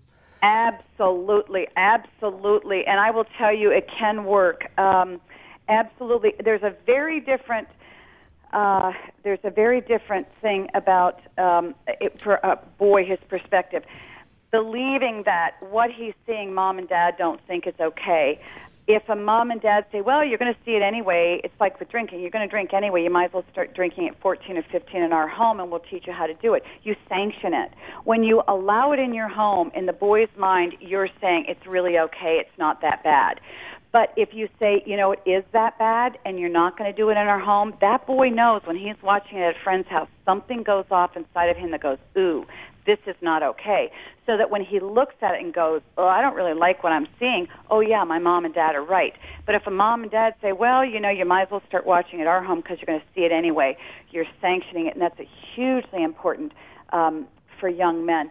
So, and I will say, um, I um, am working with. I do a fair amount of work with the NFL, uh, just in helping them with their men and their parenting because many didn't have. Um, many didn't have um, um, fathers growing up. One young man came from a strong Mormon family, and he now I'm trying to remember his name. He plays for the Miami Dolphins. He told me that he had such a strong sense of community, and his parents were so so strong that when he um, got through college and he, and he started the NFL and he first started to hear the bad language and see what was going on. He said that was my that was my introduction in my 20s to all the bad stuff that's out there. And he said how amazing that my parents were allowed to keep me on the high road for all those years. He Mm. said that's exactly what I want to do for my kids. And so there you go. So powerful, isn't it? Yeah. And, and again, it's almost like we forget we are supposed to be parenting. Yes. It, and it's more like I, I want, you know, I don't want to offend him, and I don't want him to think I don't trust him. But Oh, the, it's it's not about that. It's about, not about that. protect him. It's it's about not trusting the culture they're growing up Right. in, and not leading them into temptation, not allowing them to get in situations where they can't handle themselves. Hmm. You know, it's like allowing a 14 year old to go navigate London on their own if they grew up, you know, in Omaha. It, they they can't. They they don't have a driver's license. They don't know how to navigate. They don't know what to do it. It's not an issue of, of trust. It's just an issue of they don't know how to do this. So we need to keep them in areas that they can navigate and negotiate. Um, but but there's so much that's beyond them, and they they have no clue how dangerous. You know, to them, watching a little bit of porn on the internet's kind of fun and games. But you and I know it's not fun and games. Mm. There's nothing hell. It takes you to no good place. So that's why we as parents need to say, "Sorry, you can't watch that now. You That's can't, right. Can't you can't because it's gonna it's gonna take you down a really ugly path." And then we we we make a big effort too that uh, once we teach them, you know, what to avoid, what to look out for, and these watch outs, we even teach them how to respond when they see it, when they find it, what to do. How, Exactly. because a lot of times they then don't know what to do, and sometimes they feel like, oh, now I've really sinned because I didn't, I saw something that mom and dad didn't want me to see. But so we tell them to then talk to us, how to turn off the computer quickly. Uh, Exactly. Just be open and, and know that it's out there. You know, you'll have an arrow shot at you. Just this is what you do when you're you're shot, or even when you're hit. Exactly. And I think for parents to have the attitude, you know, I am my child's ally. Our our culture says that kids kids and the culture are the ally and the parents are the enemy. No, the parents and the kids are allied. The culture is the enemy. So that when bad stuff comes at your kid and he feels weird or he's upset or he feels whatever, it's the parents who are going to help unravel all of that for him. You know, he's not, we're not we're on the same team here. We're not enemies. And one of the worst things that um, a secular our culture does is teach parents. You know, parents are the enemy. We really don't understand our kids. So you need to send your kid into the doctor alone when they're 10 or 11 so the doctor can talk to him about things that you don't really understand parents. It's very odd. It's a very very very odd culture. So we need to realign that um, alliance too. It's the it's the kid and the parents on the team against the culture. Love that.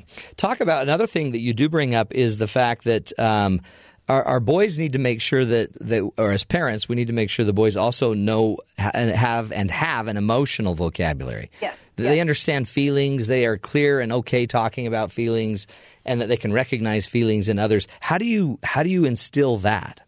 Well, and again, you know, I think some fathers will look at it and go, "Wait a minute, I don't want my kid to be a sissy." It's not about that at all. Um, William Pollack, in a boy, great book called um, um, "Real Boys," talks about the boy code and how when boys are in the first, second, third grade, they don't want to cry, they don't want to tattle, they don't want to say anything. They just want to stiff upper lip, and a lot of dads will go, "Just you know, man up. You don't need."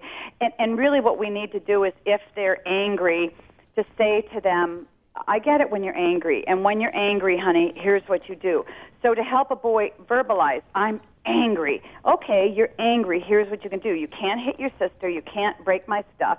Go outside and, you know, um, take a Nerf bat to a tree or something. But to learn how to deal with feelings so that they don't end up at 35 year old 35 years old imploding you know and it is okay if they're in you know in second grade or third grade and they get hurt or whatever and they're upset and they cry because they are sensitive people but but it, it, how to handle their feeling, feelings and how to learn what to do with those feelings how to respond well not respond badly Hmm. um, and so that's a very important thing and moms can do that so w- what we do when our boys are young is um, get them to state, "I'm angry, I'm sad," you know, um, you know, I'm I'm I'm feeling very worried about something. So to get them to verbalize and then to teach them what to do with those feelings and how to respond in a positive way and not how to respond in a negative way. That really sets a boy up for a much healthier emotional life later in life. Oh, and and really, I mean, it's going to be demanded eventually by their spouse, by their children. It's just emotional intelligence, really, right? Exactly, exactly. And mothers are key in giving that to their sons during those first 10 years of life, A, because they're with them, and B, because moms tend to be a little more emotionally in tuned uh, with our kids because we're just with them and we're, you know, wiping uh, knees that are bruised and bleeding and we're you know wiping away tears and we're there for all the you know the times that kids get banged up in life so um, it's just more natural that we do that Hmm.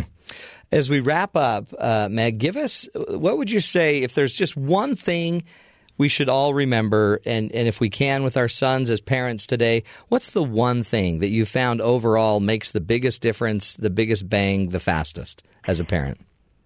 Time you know if parents understand they have the power in the in the child's life they need to spend more time with their their kids. That's all they need to do. If if you're having problems with your kid the the the thing you need to do is not back away and spend less time and send them to somebody. You need to spend more time with them because that's how you resolve problems and that's how you ra- raise a, a child with great character. More time and understand you have all the power in your in your child's life. Those two things are the most important. They're very very simple, but they're very profound, and that's what changes character. Hmm. Beautiful. Time. It does matter, doesn't it? We appreciate you, Meg. Thanks for your great work. Again, uh, Dr. Meg Meeker, author of the book Strong Mothers, Strong Sons. You can find that at Amazon, find it all over the country. You can also um, do more just by by researching all that she's doing. She's she's everywhere. You can uh, also go to listen to uh, Family Talk Radio as well. Interesting insights, folks. Just parenting. We're trying to make it through this. You can do it. You're doing better than you think. Don't give up. We'll take a break, come back. We're going to do a little holiday tra- holiday travel update. Stick with us. This is the Matt Townsend Show.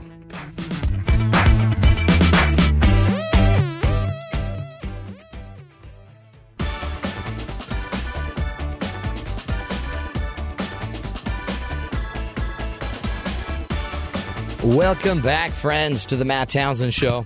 You know, when it comes down to it, uh, you're, you're you're probably getting ready, geared up to go celebrate uh, the holiday season next week. And on this show, as as always, we like to give you tips, advice, tools for how to make your life happier, healthier.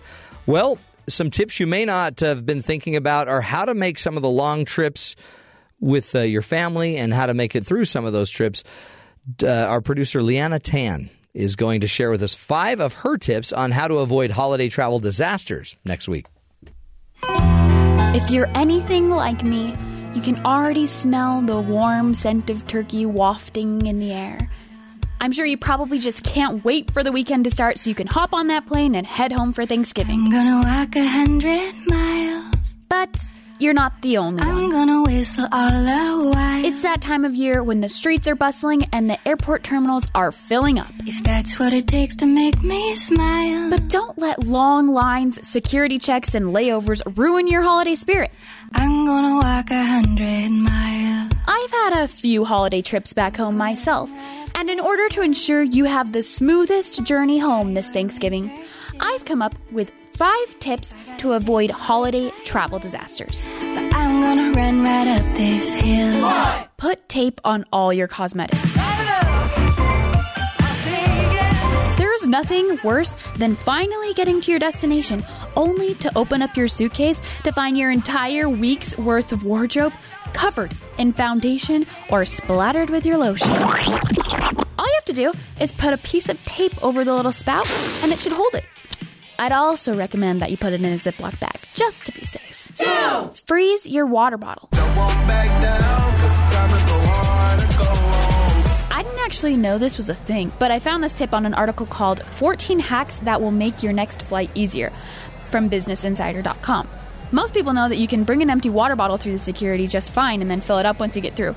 But a lot of people don't know that as long as a liquid is frozen, it's okay with TSA. And if you're flying from a place like Utah, your water bottle is likely to freeze the moment you step out of the car anyway. Check the lost and found. That same article also said that anything that's been in the airport lost and found for 90 days or more is up for grabs. What? Why didn't I know this before? Think about it. You need a phone charger, souvenir keychain. I'm sure you could probably even bring your grandma home a new pair of dentures. Well, new is a relative term. This just opened up a whole frugal world of Christmas shopping for me. Chew gum. What's the deal with this pop life and when is it gonna fade out? I heard from someone once that if you chew gum on a plane, it helps so that your ears don't get plugged. Kinda nice because plugged ears can get really painful when the air pressure changes. But then again, it's kinda like a natural defense against fellow snoring passengers. Five! Don't let your little sister pack the snacks. Baby, now we got bad blood. Even if she is only two years younger than you and about to graduate with her bachelor's degree, don't be fooled.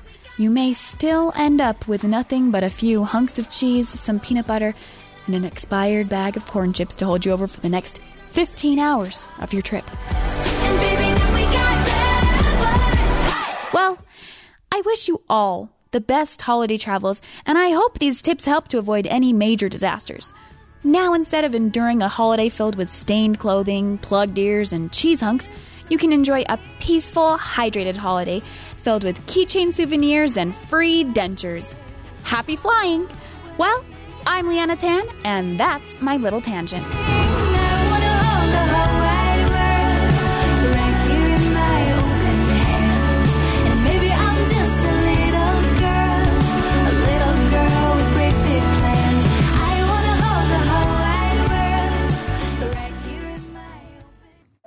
This is the Matt Townsend Show. Your guide on the side. Follow Dr. Matt on Twitter At Dr. Matt Show. Call the show at 1 855 Chat BYU. This is the Matt Townsend Show. Dr. Matt Townsend. Now. On BYU Radio. BYU Radio.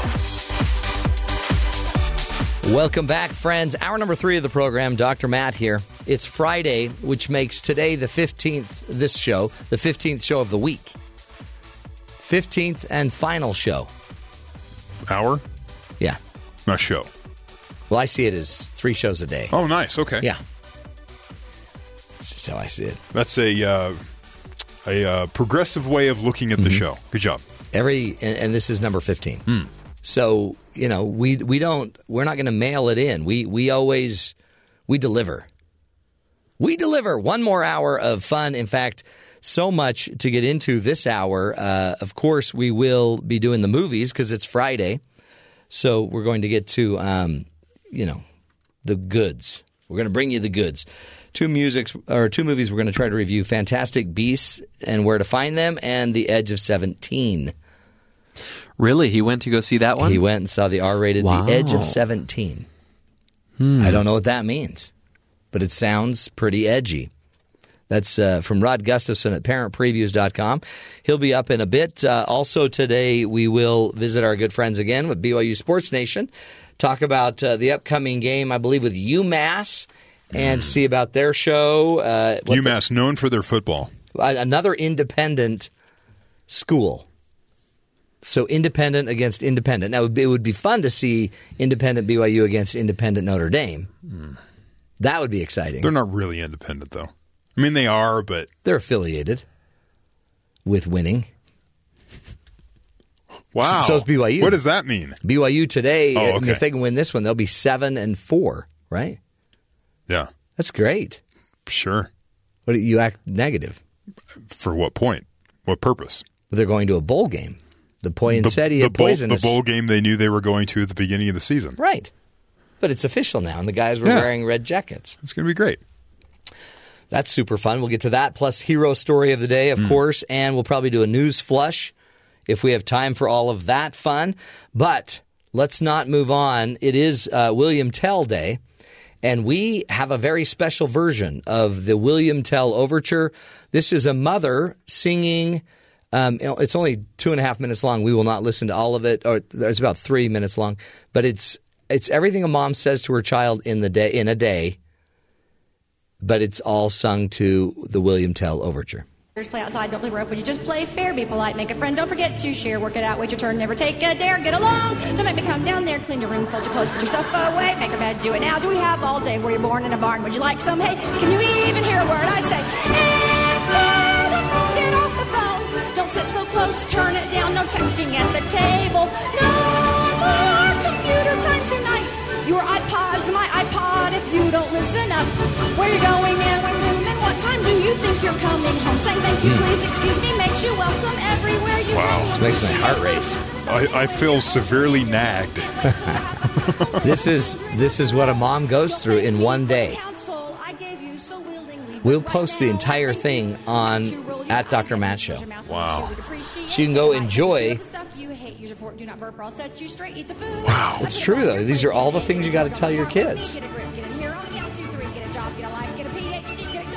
Yeah. I got a PhD. I don't know what you guys are doing. My mom never said get one. She said go to college, and then figure it out from there. She said, "Get out of my house." Well, there was that too.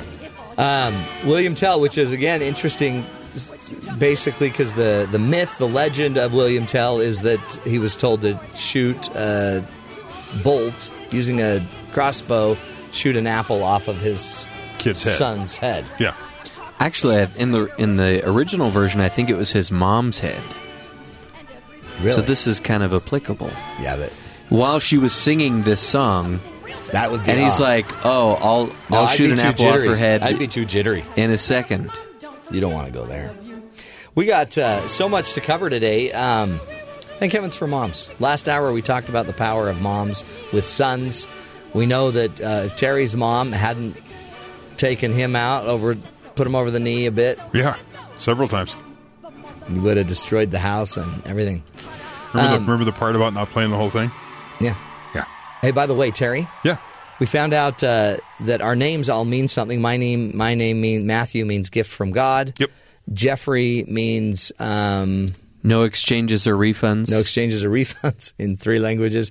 And Terry joked, we thought that Hmm. his name means the Thor, God of Thunder. Thor, God of Thunder, which is actually kind of accurate. It means God of Thunder. I just threw the Thor part in because, you know, in the Norse mythology they named him, but yeah, God of Thunder.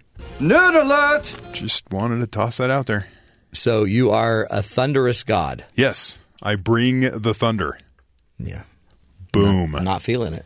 I'm not feeling it. I'm, I'm going to buy a hammer over the weekend so I can bring it with me. That'll be great. Yeah. Carrying a hammer. My around. mystical Norse God of Thunder hammer. Okay. Oakley dokley. Yep. Good luck with that. Let's uh, get to the headlines. What you know, this is truly, this is what you can trust. Not Thor, God of Thunder. It's true. Look it up. But you can trust Sadie Nielsen on the headline. Sadie, what's going on around the rest of the country? Donald Trump has offered retired Lieutenant General Michael Flynn the job of a national security advisor, according to a senior Trump official. The AP reports the official wouldn't say whether Flynn has officially accepted the job.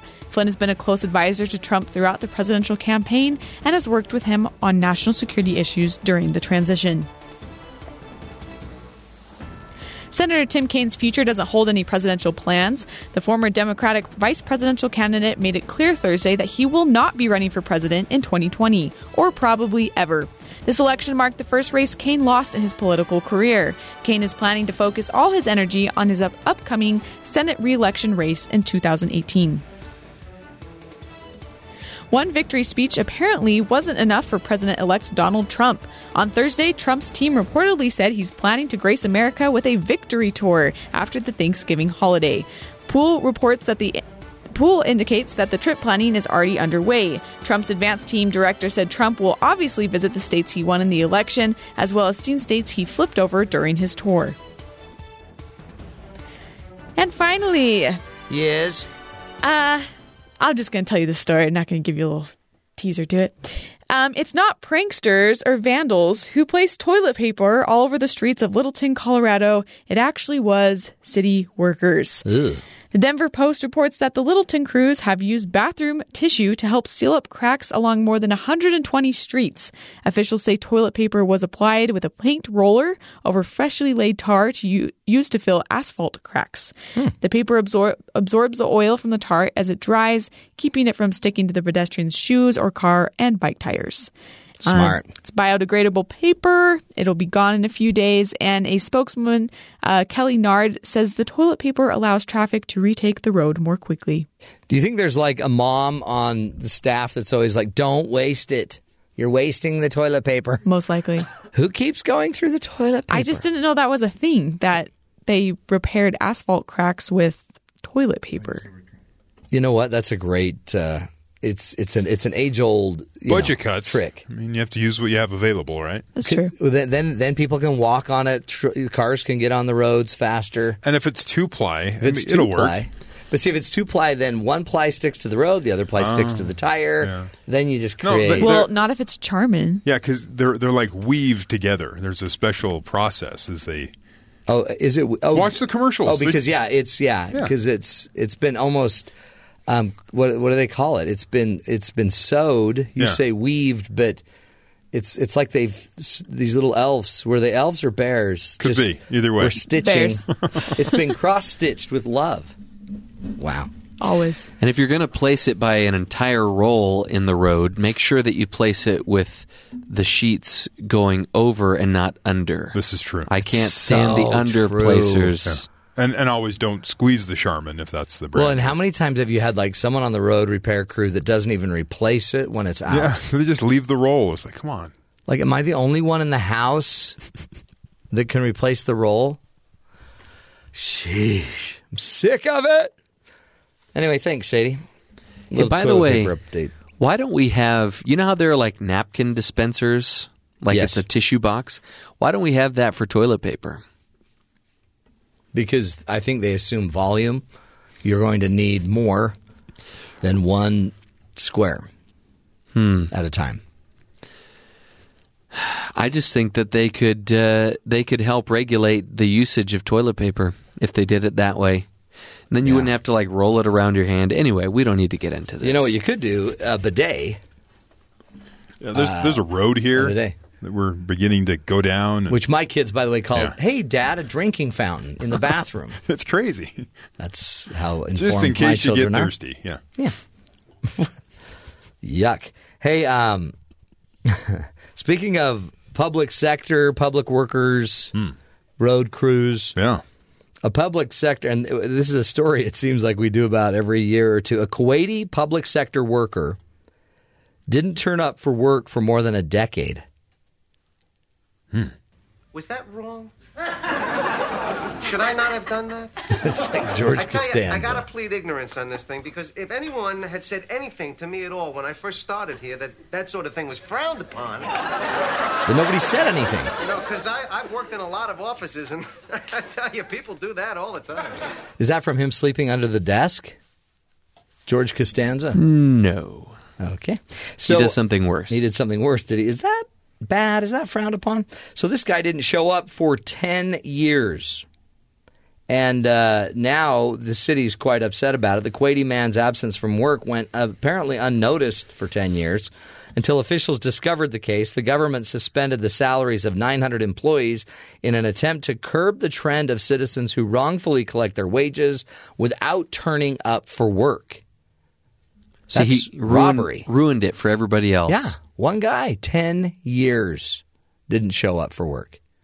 See, now Trump would call that smart. Would he? Yeah. He'd probably fire that guy. No, no, no, no. Just like with the tax evasion. If you can figure out a way to do it, then all power to you. I'm sure he would say.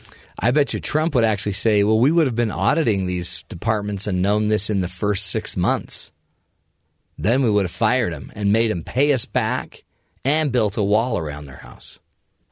Something like that. Hmm. So uh, just show up for work, folks. It's Friday. If you're not supposed to show up tomorrow, hey, you got a day off, my friends. Um, any other headlines, Terry, that we need to worry about? Lots of uh, news. Uh, Mitt Romney is now kind of being thrown out there as a possible uh, filler, I guess. He's going to meet with uh, Mr. Trump tomorrow. Secretary of State. They're going to compare uh, hair products. Wonder how that'll go down. Who has the best hair? Oh, for sure, Mitt. Is it Mitt? Does Mitt have the best hair? Well, many would claim Mitt's hair is real. Does he? Who pays the most for their hair? Probably Donald. Probably Donald. Okay. You got to pay by the weight. By the weight, interesting. Um, there was a story of. Oh, here we go. Snapchat. Yeah. I know you're big on the snaps. Love. I can't get enough snapping. Tossing out your stories constantly out there. Apparently, Snapchat is their parent company is Snap Inc.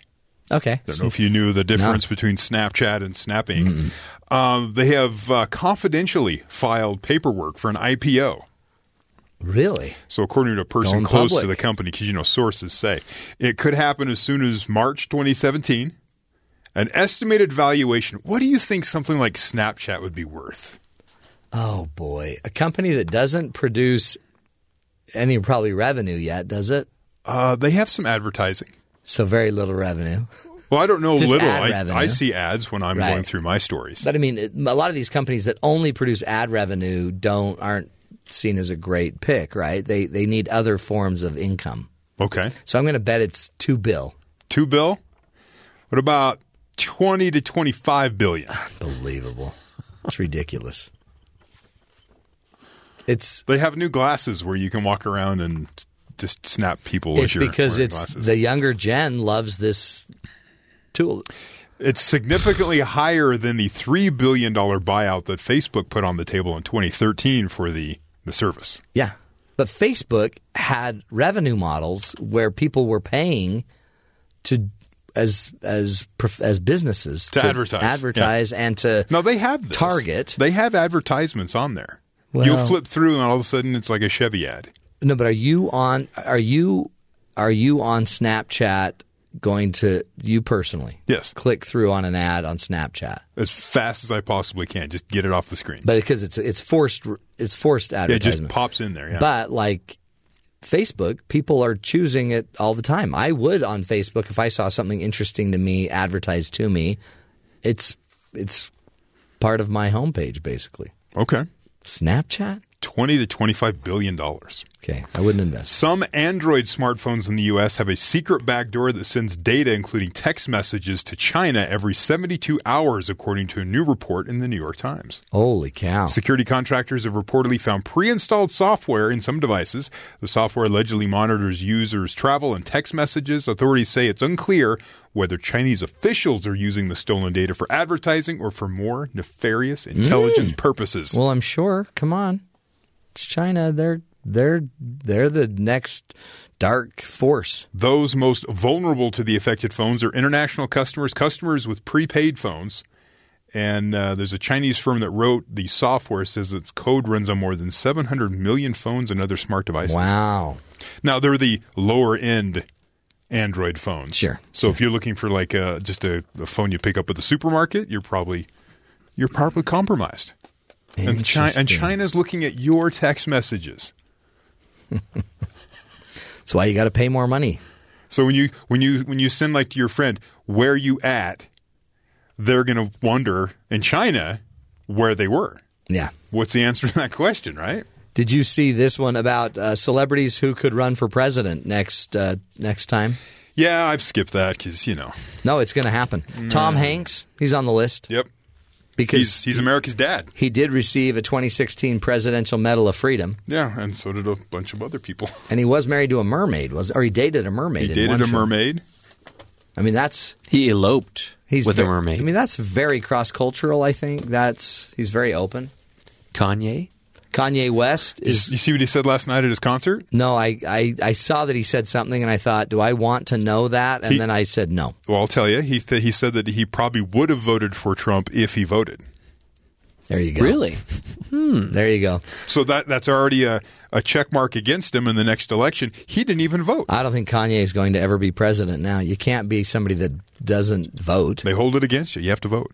Uh, Oprah Winfrey, even though she told She Jimmy voted for Trump, too? No, she Oh. no, she's going to. She could run for president, but she told Jimmy Kimmel that she would never run for office. Hmm.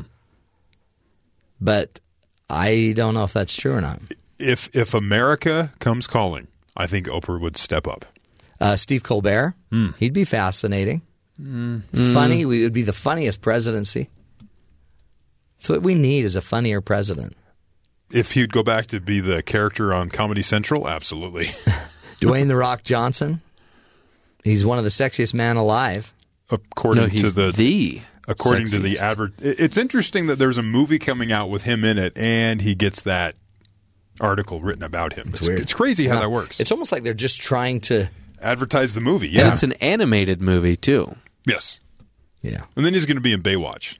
How about Tim McGraw? Why? He'd be. He's a country superstar.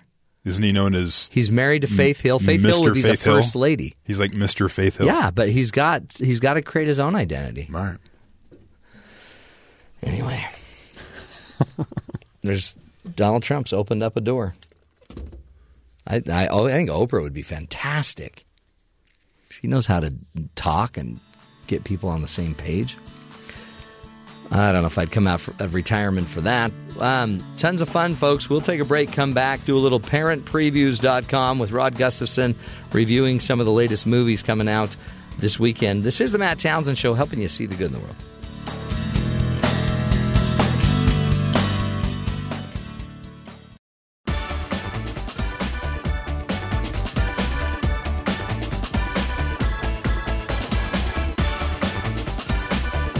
Welcome back, folks. It's Friday, and if it's Friday, it means it's time for movies. And who better to walk us through uh, the movies than Rod Gustafson from ParentPreviews.com?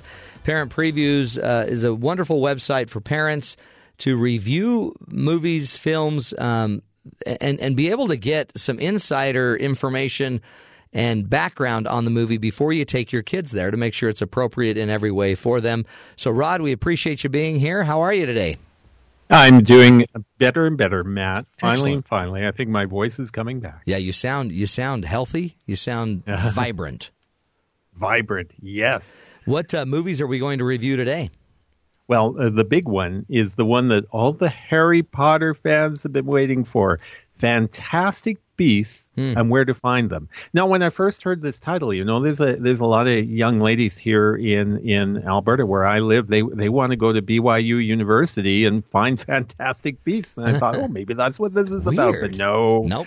no, no, no. This is a different kind of animal entirely. This is a story about, and yeah, you've got to be a real Harry Potter person to get this, Matt. So, my wife, who has read the book, she explained it to me so I could understand. And by the way, backing up for a moment, if you don't really know Harry Potter well, well, this movie may be a little tedious and boring. As you can tell, it was a little tedious and boring for me, but my wife uh, quite enjoyed it. And so there is a textbook that's used at Hogwarts when Harry was in school called Fantastic Beasts and Where to Find Them. And it's written by a guy by the name of Newt Scamander and it was written 70 years earlier. This movie is the story of Mr. Scamander and the trip that he made to New York City as he has he is researching these magical beasts that exist in the secondary world. This is just like Harry Potter where you've got the real world and then you've got the magic world and so this is what's going on. So this movie is based on a textbook. You don't you don't get many movies like that. It is the script is written by J.K. Rowling, of course, that is the author of Harry Potter, and so uh, this is kind of the the next the next phase of Potterism, if you will. From what I understand, there's going to be five of these movies or something, and uh, and so that's what's going on. So the story is about Newt as he comes to New York City in what appears to be about the 1920s, and um, he has this suitcase with him that is full of these magical creatures. But the only problem is Newt has a hard time keeping his pets on a leash, and uh, they wind up getting out and wrecking havoc in New York City. And uh, and so that and he gets in big trouble with the magic authorities. But then, of course, there's some other things that are going on that are even bigger trouble than this, and and that's where the that's where the adventure gets underway. I mean, we've seen the previews of this in the movies, the trailers, and it seems it it looks awesome. It looks like there's going to be a lot of wonderful graphics and and oh, entertainment. Yeah, as far as visually, this thing is is just amazing. First of all, I love period movies because I think it's so cool the way they try and recreate the uh, the streets and the sense of what New York City would have looked like in 1920. Um, so all of that is really interesting. And then, yeah, the creatures are, are just amazing, of course, with all the animation and everything else.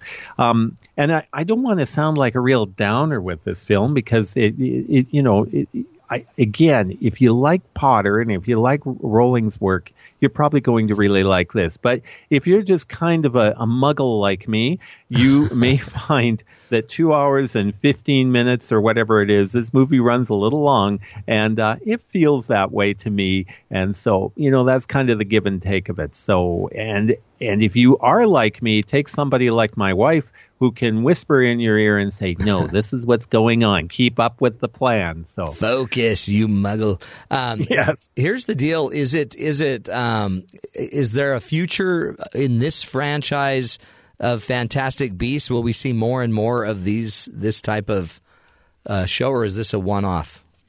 oh, you will see more. This thing is going to make money. It already made, I think, seven or eight million dollars last night in its Thursday openings. Uh, they're kind of predicting around 80, 85 million probably over the weekend here, which is certainly Yeah. more than just parking meter change. I think it may even hit the 100 mark over the weekend. Hard to say. But no, there's a lot of pent up demand. This is kind of like, you know, when Star Star Trek came back after its hiatus. Um, you know, it's been a while since we've had Potter movies on the screen. I hate to, they're really J.K. Rowling movies, and uh, and so there's a lot of pent up demand. And the other thing that you need to that remember as well is many of the people who were 12 years old and 15 years old when the Potter thing started. Well, they're you know they're in late 20s and 30s now. And they love this, and they can't wait to get more. And and some of them have got kids that they're going to start bringing too. And and that leads me, parents, you know, heads up on this. Um, there is some violence in this that's going to be your biggest concern, even some blood, and there's some scary scenes. And the monsters themselves uh, can be enough to keep a six-year-old up at night. So just like back in the Harry Potter days, I hate to admit this, I was working as a film critic when that first movie came out, and we used to tell parents, you know, start with reading the book. Unfortunately, um, actually, I did look up on Amazon. They've actually published this quote unquote textbook. So you can get the book for form, and maybe that's a good place to start. But parents, just remember this could be scary. Even though it's not scary for you, it might be scary for little Yeah. kids. Overall, you gave it a rating of a B. Um, Over yes, Yeah. overall my wife gave it a rating of a B. Did she? Did she? Good. Yeah, your wife would know. Yeah. Yeah, yeah. You're just no. I, I just found it a little tedious, you know. And we're we're at least this time when we're when we're destroying New York, it's it's older New York, so Ah, that was a little different. So yeah. we know it's been rebuilt. Um, Yeah. I know that's a that's the big one released for the weekend. Also, The Edge of Seventeen, an R-rated movie, was released. Uh, did you did you get a chance to review that one?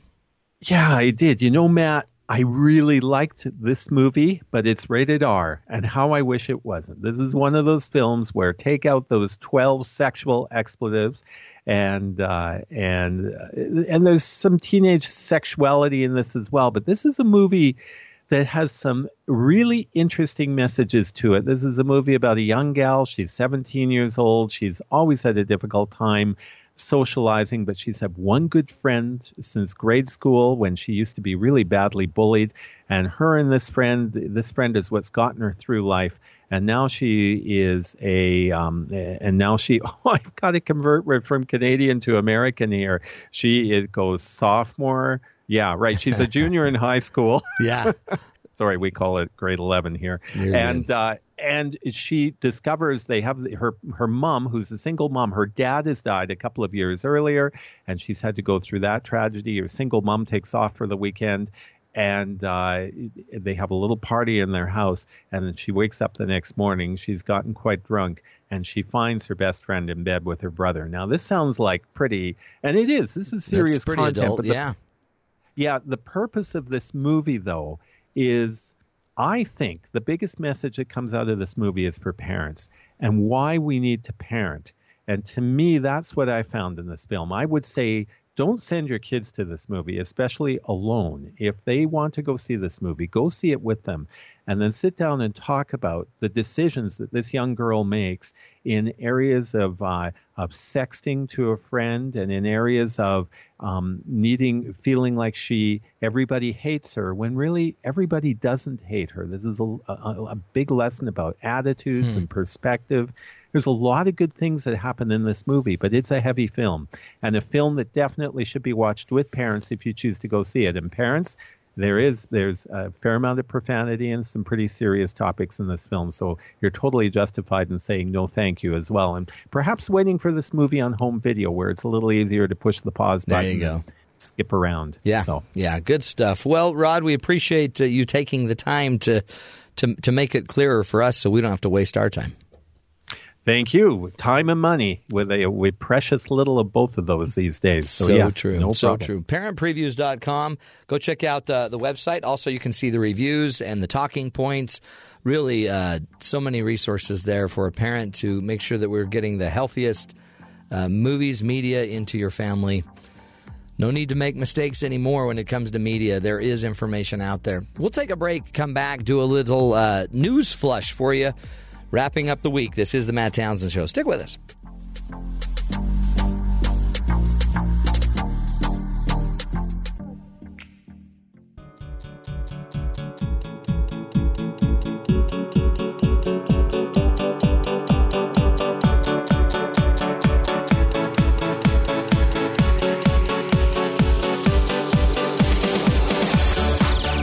Welcome back, friends. Hey, uh, as it's Friday, we like to do a little news flush, get rid of some of the stories we just got to get off of our chest that you may want to remember, you may not. But, uh, Terry, do you have one right up front that you just are chomping at the bit to get out there? TSA. Yeah. For Thanksgiving. They kick out some guidelines on things you can and can't bring. One of them, they said gravy. If you want to bring grandma's gravy on the airplane, it is prohibited from carry on bags unless you pack it in accordance with our liquid policies mentioned above. You can also pack it in your checked baggage. So you got 3.4 ounces.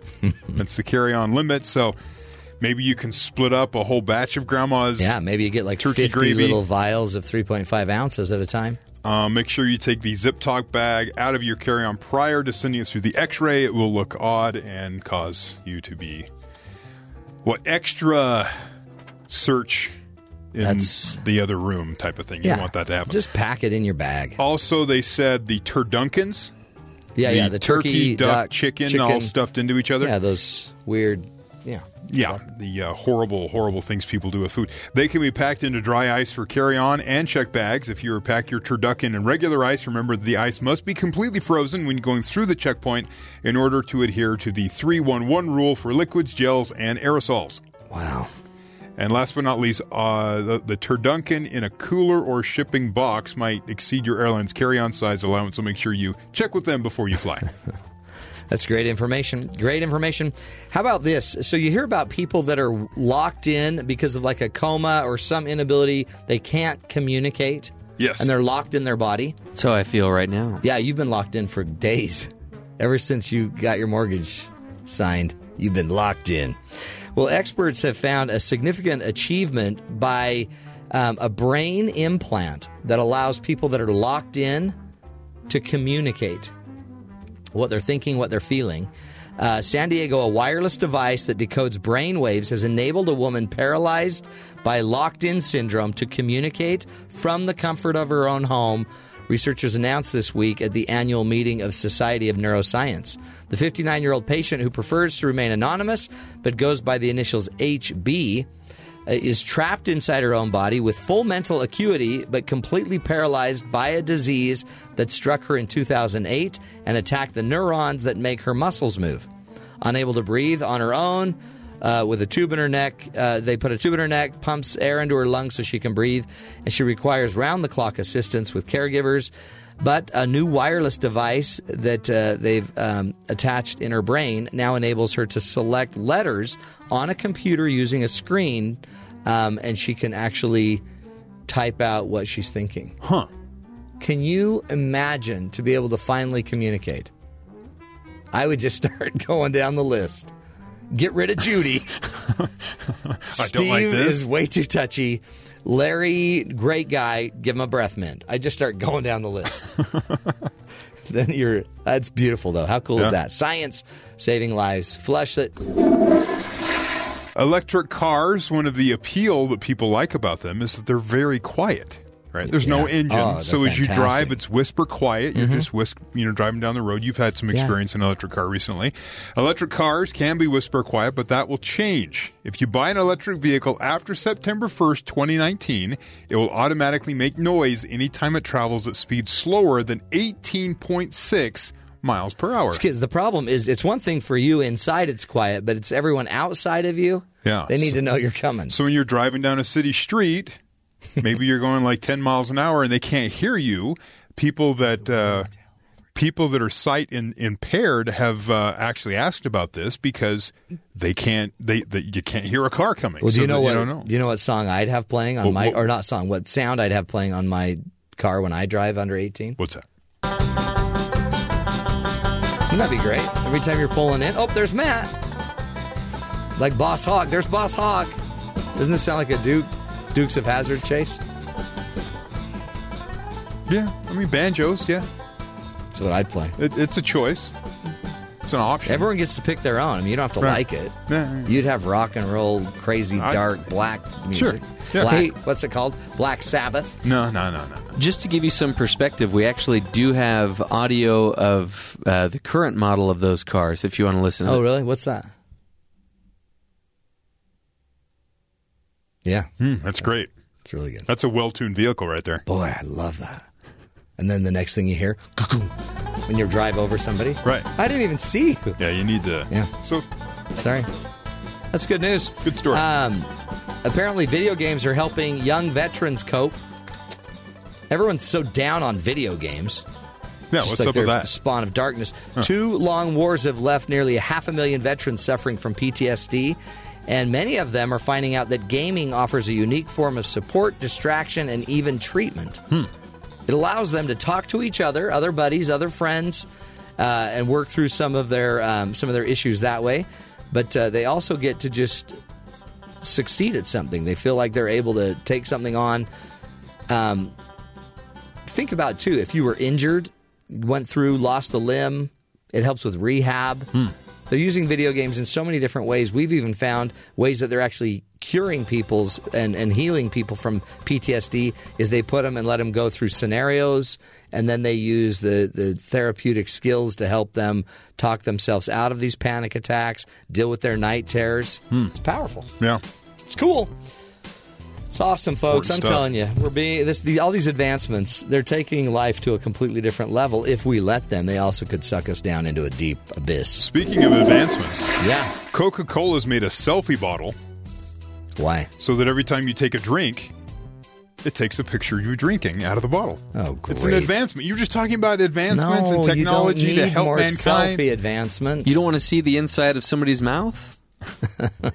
The selfie snapping bottle features a camera and what can only be described as a bottle boot. It's like a plastic like a, a insert. You put the bottle in this little insert on the end, and the camera's right there looking at you. It's at like you. a it's like a, co- a cozy. It has a USB out for transferring your images. The red uh, bottle shots basically, you tip the bottle past 70 degrees, it takes a picture. No, brother. Because it's important. It's you know what? It's really not. It says it gives you a down angle image of your face as you slurp that sweet sugar sauce down your gullet. Available in, I think, like Italy or something. That's good. Okay, Yeah. whatever. No judgment here. No judgment.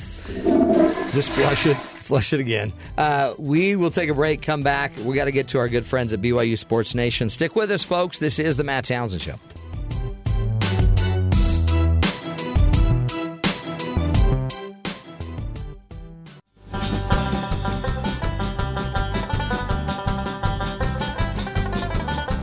Welcome back, friends, to the Matt Townsend Show. It's Friday, which means it's uh, it's getting closer to game day. Let's shoot it down to our good friends at uh, BYU Sports Nation, Spencer and Jarom. Hello, gentlemen. Hello, Matthew. Did somebody pull a muscle? uh, no, but something happened with Spencer's neck. What? I am wearing a neck brace right now. Are you really? Yes. Yeah. Were you were you two wrestling? Uh, no. no. I was viciously attacked by the big, not so friendly giant Payton Dastrup last night. Really? Mm-hmm. True story. What happened? You're going to have to wait for BYU Sports Nation to hear the whole story. That is- And by viciously attacked, you mean uh, accidental bump. we're gonna show. We're gonna Was show it the video. Was it accidental, Jarom? We're gonna show Was the it? video on BYU TV, Holy cow! and we're gonna tweet it out. Oh, there's yeah. video. Yeah, there's. Oh, there's video evidence. Did the paramedics come? Uh, no. Okay. No, there was a game to be played. Spencer sidelined that game. No issues. Listen, the Uh, adrenaline's flowing. Yeah. You Yeah. got to go. Yeah. Then things happen when you're asleep. Things swell. Yeah. You know, your Yeah. body's trying to recover. Right. So there's some stiffness in the, in the morning, right? But he, but Spencer's here. Like he didn't, he didn't, He uh, didn't wuss he didn't lick a stamp and mail it in. No. He's Playing here. through the pain, man. Playing through the pain, but Does he look different? Yeah. does he look taller? His neck's tall. He looks like Merton Hanks from the Niners in the '90s, who had a really long neck. Yeah. I feel like I'm one of those uh, those oh I don't know what ki- what type of women they are, but they, they wear those those metal braces around the neck to try and make their necks Yeah. stronger. Yeah, from another. Yeah. I feel like that's what's happening to my neck right now. You as I as I've now Googled Merton Hanks, I can totally see it. Did you Google Merton? I Hanks? did. Yeah. In fact, when I when I googled giraffe? Merton Hanks, the next option was Merton Hanks' neck.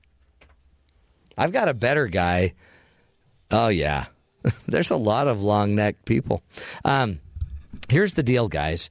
Today is uh, William Tell's uh, the day we celebrate William Tell, which was he was the guy that was asked to to shoot an arrow off of his child's head. His I mean, uh, an apple off of his head. Oh, his that's head. the guy? Remember? That's the story. And I'm thinking, it, it- how appropriate. Because we ought to maybe, now that your neck is so straight and tight, we could probably do a little uh, shooting today. And Jarom could shoot an apple off of your head. Hmm. Do you think? I, I trust Jarom with a lot of things, but I do not trust him to shoot an apple off of my head. You forget that I went to. Uh, I did some bow and arrow at uh, day camp. Remember? Oh, that's how did right. That go? And how did that go, Jarom? I'll just say I'm high. Let's just say it ain't pretty. So, guys, um, your show, what, what's on the show today other than the neck brace? There's a lot going on because it's a loaded weekend. Yeah, it is. it BYU is. Sports. Another independent, huh? Oh yeah.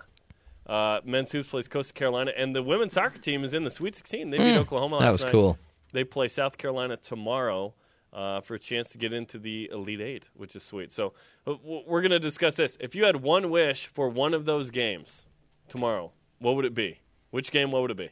Well, wow. Hmm. Right? Get through the Huh? Sweet 16. Come on. Yeah, I, I, I think that's the one. But we'll discuss, right? I, my my only wish is that that Spencer heals. Thank, thank you, Yeah, Matthew. That's That's all I you're care nice. The show must go on, though. Okay, yeah. I can't think straight. I, I, not much blood and oxygen is moving to my head right now. per, per the norm. That's good. Keep Status going. quo. Yeah. Keep going, Jarom. What else? Uh, so, yeah, since Spencer's kind of down and out, Yeah, I'll don't make going. him talk. Uh, two on one with handsome Tanielu. Tanielu. There's a BYU football player named Handsome. He is handsome as well. Uh, we went two on one with him. We'll, uh, we'll uh, show you that interview. How BYU is getting ready for UMass, and how many steaks does he consume before a game? The night Really? before a game. It's The- higher than four. What? Yeah. That's a lot of carne. Raspberry bacon wrapped steaks. Doesn't that sound amazing? Oh, that sounds so good. right? Mm. I don't think you could get one down your throat right now, could you? I'll eat it for you. Don't worry. Plus, That's- Elena, Made- Elena Medeiros live from South Carolina, previewing the women's soccer game coming up tomorrow. What a what a show. Controversial going for two picks is just the beginning, Matthew. Did, was that Jarom that just sneezed? yes. I'd give 20 bucks to watch Spencer sneeze right now. Twenty bucks. Yeah. Conjure up a sneeze. I'm trying.